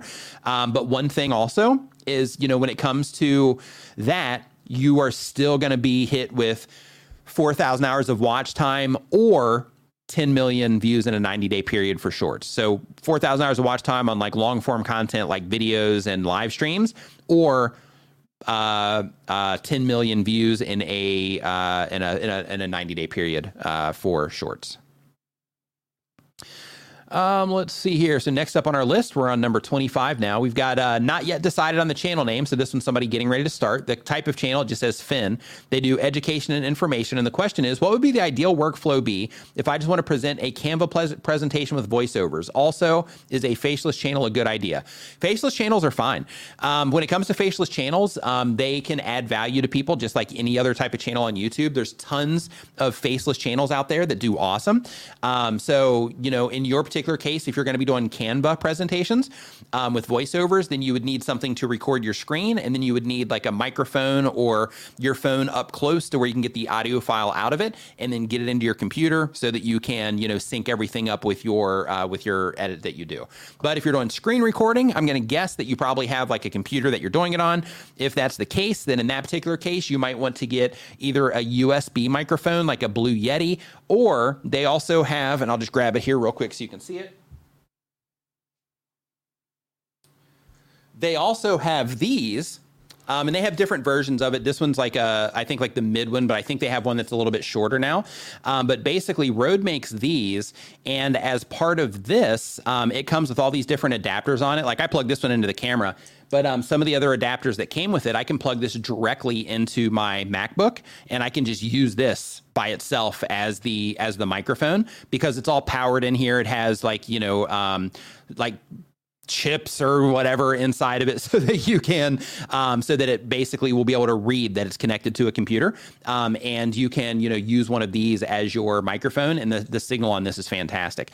Um, they also have like a really cheap um, like little interface type thing that you can use if you do have another type of um, uh, it's called like a micro I think it's called if you do have another type of uh, you know um, uh, you know microphone that you'd want to use yeah video mic go 2 um, the suggested retail price, um, Jerry says, is $99 for the Video Mic Go 2. I'm not sure. Is that what this is? I'm, I'm not sure what uh, I'm not sure what the name of this one is off the top of my head. Yeah, I'm looking for it, but I don't see it. Um, let's see here. Video Mic Go 2 is the name of this one. Okay, got it, got it, got it, got it. So um, let's see here. So next up on our list, um, question number. Oh, it's not that one. Okay. Um, oh, is that the short one? Is that the is that the really small one? Yeah, there's um there's that one too. Oh, they yeah, they have the the one now I think that's only like this like that that long, right? Is that the one you're talking about? Yeah, I'm not sure. Um let's see here. So next up, we've got um Bankroll is the YouTube channel. It's an awesome channel name. Do you have the URL for that? Man, that's a, that's a great name. Um, anyway, you do live gaming content. The goal of the channel is to become monetized and make it a living. And the question is, I use a PC when I make my thumbnails from. And um, hold on, I use a PC, so when I make my thumbnails for my scheduled uh, scheduled stream, it doesn't connect. How do I fix that? Thanks for the announcement. Um, so you have a PC and you make thumbnails for your live stream, and it doesn't show your thumbnails. I'm not 100% understanding your question. So if YouTube isn't showing your thumbnails, just make sure that you're uploading the correct size and all of that. Um, YouTube actually recommends, unless they've updated it within the last like six months, um, they recommend uh, nine or sorry 1280 by 720 thumbnails.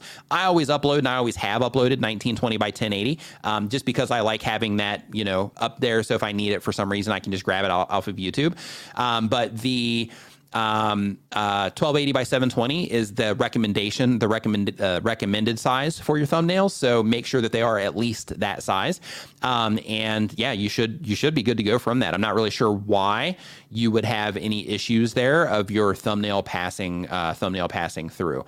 So one thing that you might be doing is you might oh it doesn't connect with my PS5. Oh, your PS5. Okay, so schedule your stream um, on YouTube and then connect via our. D- does PlayStation 5 allow RTMP? Or RMTP?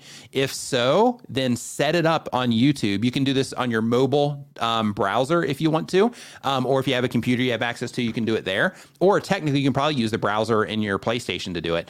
Um, but set it up there, and then you can get a stream key and RTMP, RMTP information, um, and you should be able to put that directly into um, the PlayStation for where you're going to be streaming it to, and then that should be able to let you port right through. But on the thumbnail, though, wherever it is that you schedule the stream, that's where you want to upload the thumbnail from.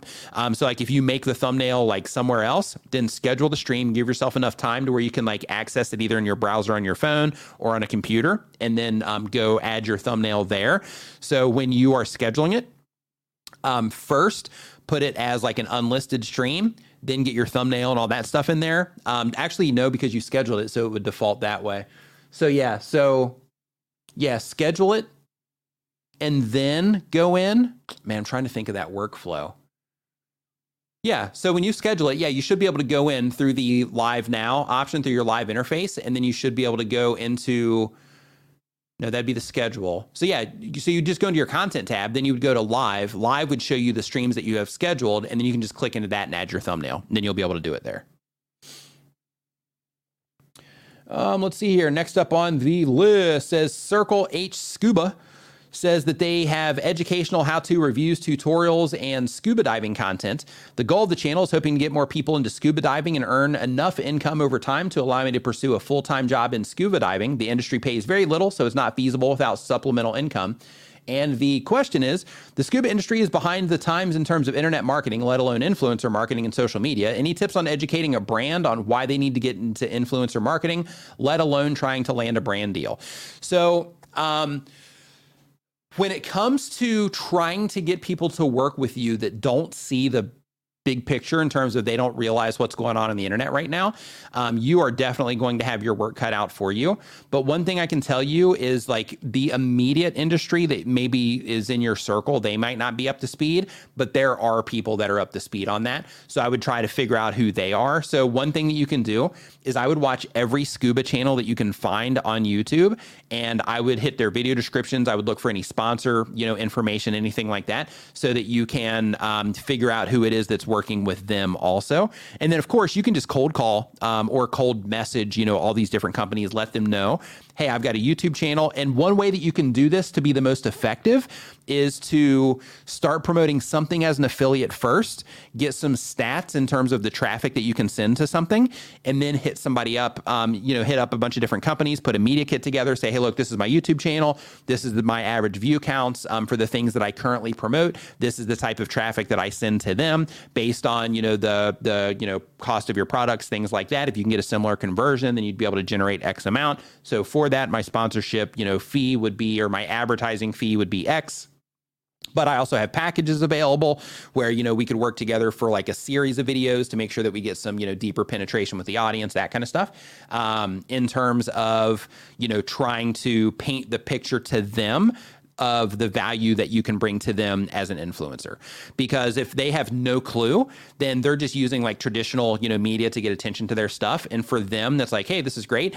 But if you can show them numbers like, hey, these are my viewers, these are my average view counts, these are the conversions that I'm getting from things that I already promote, then you're going to be talking their language, right? You're going to be speaking in a way that they're going to understand. And, you know, if you can do that in a way um, in terms of, you know, you are driving affiliate sales and you can show show them numbers like, hey, this is how much I can drive, um, then in that particular case, you know, you should be able to get some people on board.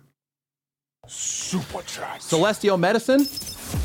If you're enjoying the show, remember to give it a thumbs up and share it with a friend right now says, um, is it best to edit your own videos? If not, where can I find an editor? I don't know who could possibly edit my videos, um, but it would save so much time.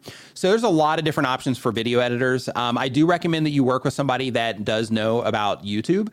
Um, so we have a video editing service, which I'm actually not really like like really promoting anymore because I'm kind of just because the work involved there, just kind of was something that I ended up not being as interested in as I thought I was going to be. But um, if you hit me up, I can connect you with the guy that um, that was you know that I was doing that with. Um, but you can go there now and see it's vidcharge.com is the name of it. Um, but I can connect you with him if you want to just send me a message on like Twitter or something like a DM. Um, I haven't checked my DMs in like two weeks over there, um, but but if I know that you're going to be sending me a message, then I can you know I can look. But also there's another one called Vid Chops. Um, Vid Chops is also one. Um, Augie is the is the person that owns it. He's also like a like a established content creator, um, so he understands YouTube as well. Like the thing that you want to think about when you're hiring an editor is you can hire somebody off of Fiverr that knows how to edit videos, but editing videos and editing videos for YouTube is two totally different things.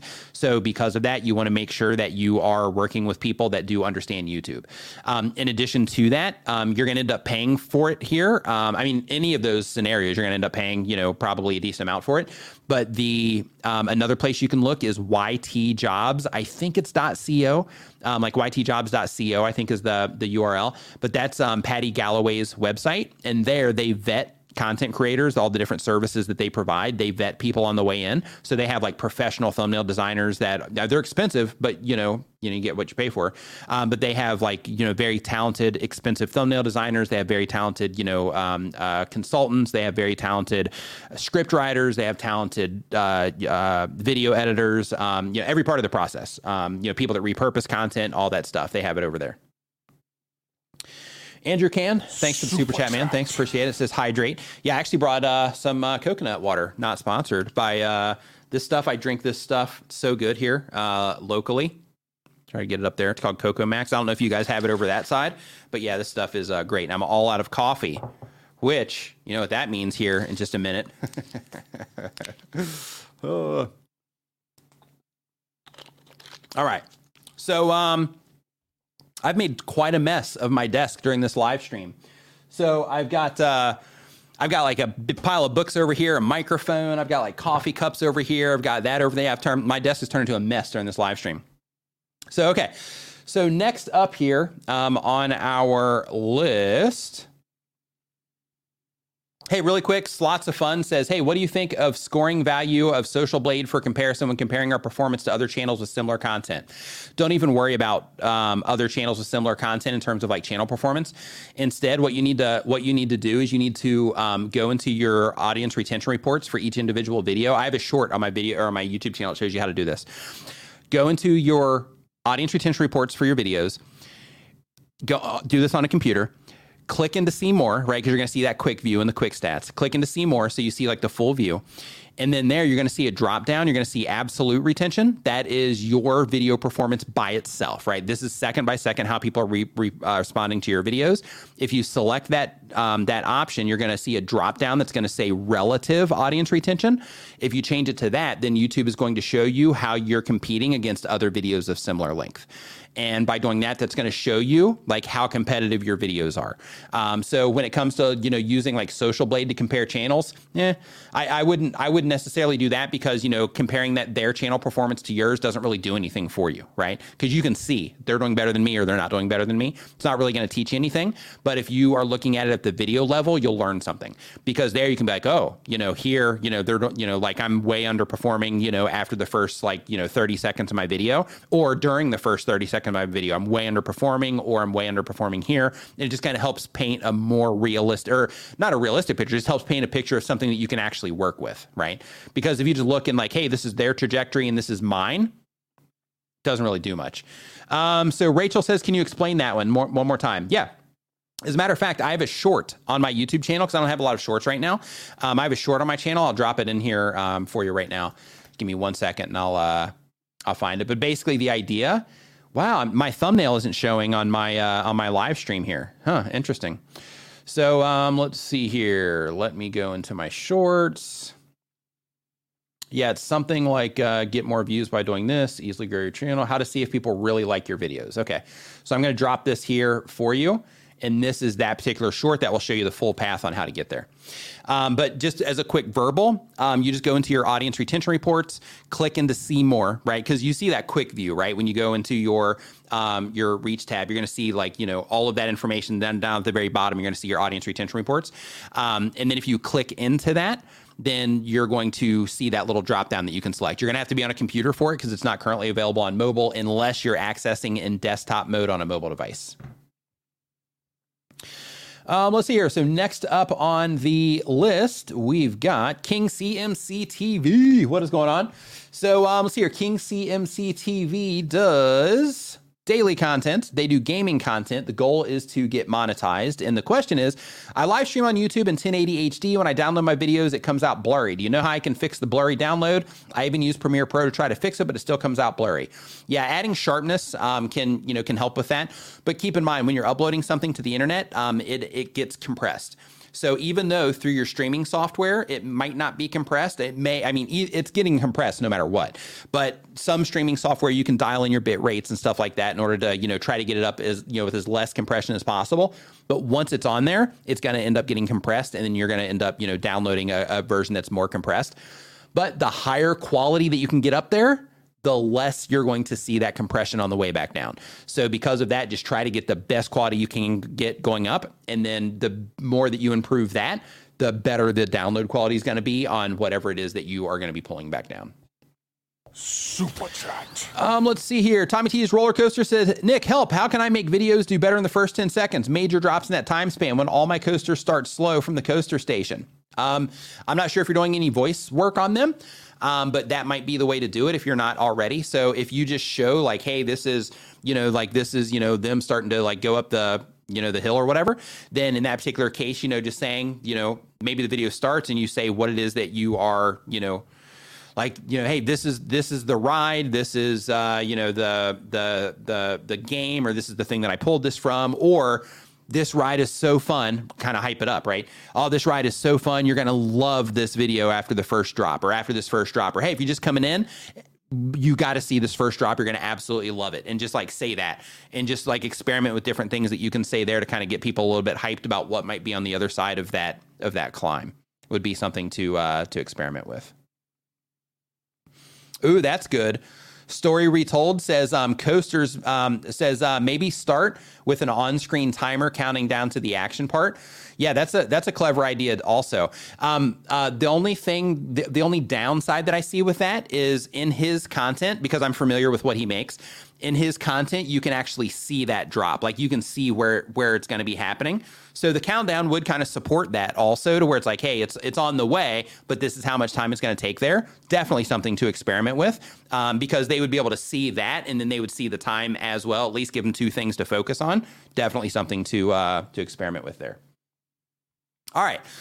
So, um, first off, I just want to say thank you, everybody, for hanging out in the stream today. I hope you got value out of the content today.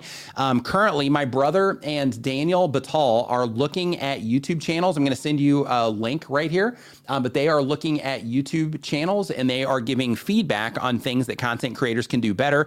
They do a really awesome thing over there. It's like a game show for content creators um, to where you know they they they'll pull up random channels out of the chat. This is all based on like you put in a hashtag. They have this like spinner thing, and then it like pulls you know the channels in, and then um, and then they'll give you tips based on the different thing that you know that you won by you know putting in that hashtag. It's really fun. So um, I recommend that you go over there. You'll learn a ton just by the tips that they give for some of the channels that they pull up. But um, besides that, have a fantastic rest of your weekend. Thank you so much for hanging out. And as soon as I end this broadcast, it's going to default over to them. So um, so you don't even have to do anything. You can just sit here and it's going to go right there here in just a second. But thank you everybody for hanging out today. Um, have an awesome rest of your weekend. I do have a bunch of things down in the description that will help you out as a content creator. So make sure that you check those out and like this video right now before I hit this end button because when I hit this end button, it's going to shoot you over there. So make sure you give this a thumbs up. Everybody have an awesome rest of your weekend. Thank you so much for hanging out. And um, I will see you next Saturday at 9 a.m. Eastern. And uh, Valentine's Day is coming up here in just a couple days. So for those of you that are coupled, um, just as a quick reminder there, um, make sure that you do remember that Valentine's Day is coming up too. Have a great weekend.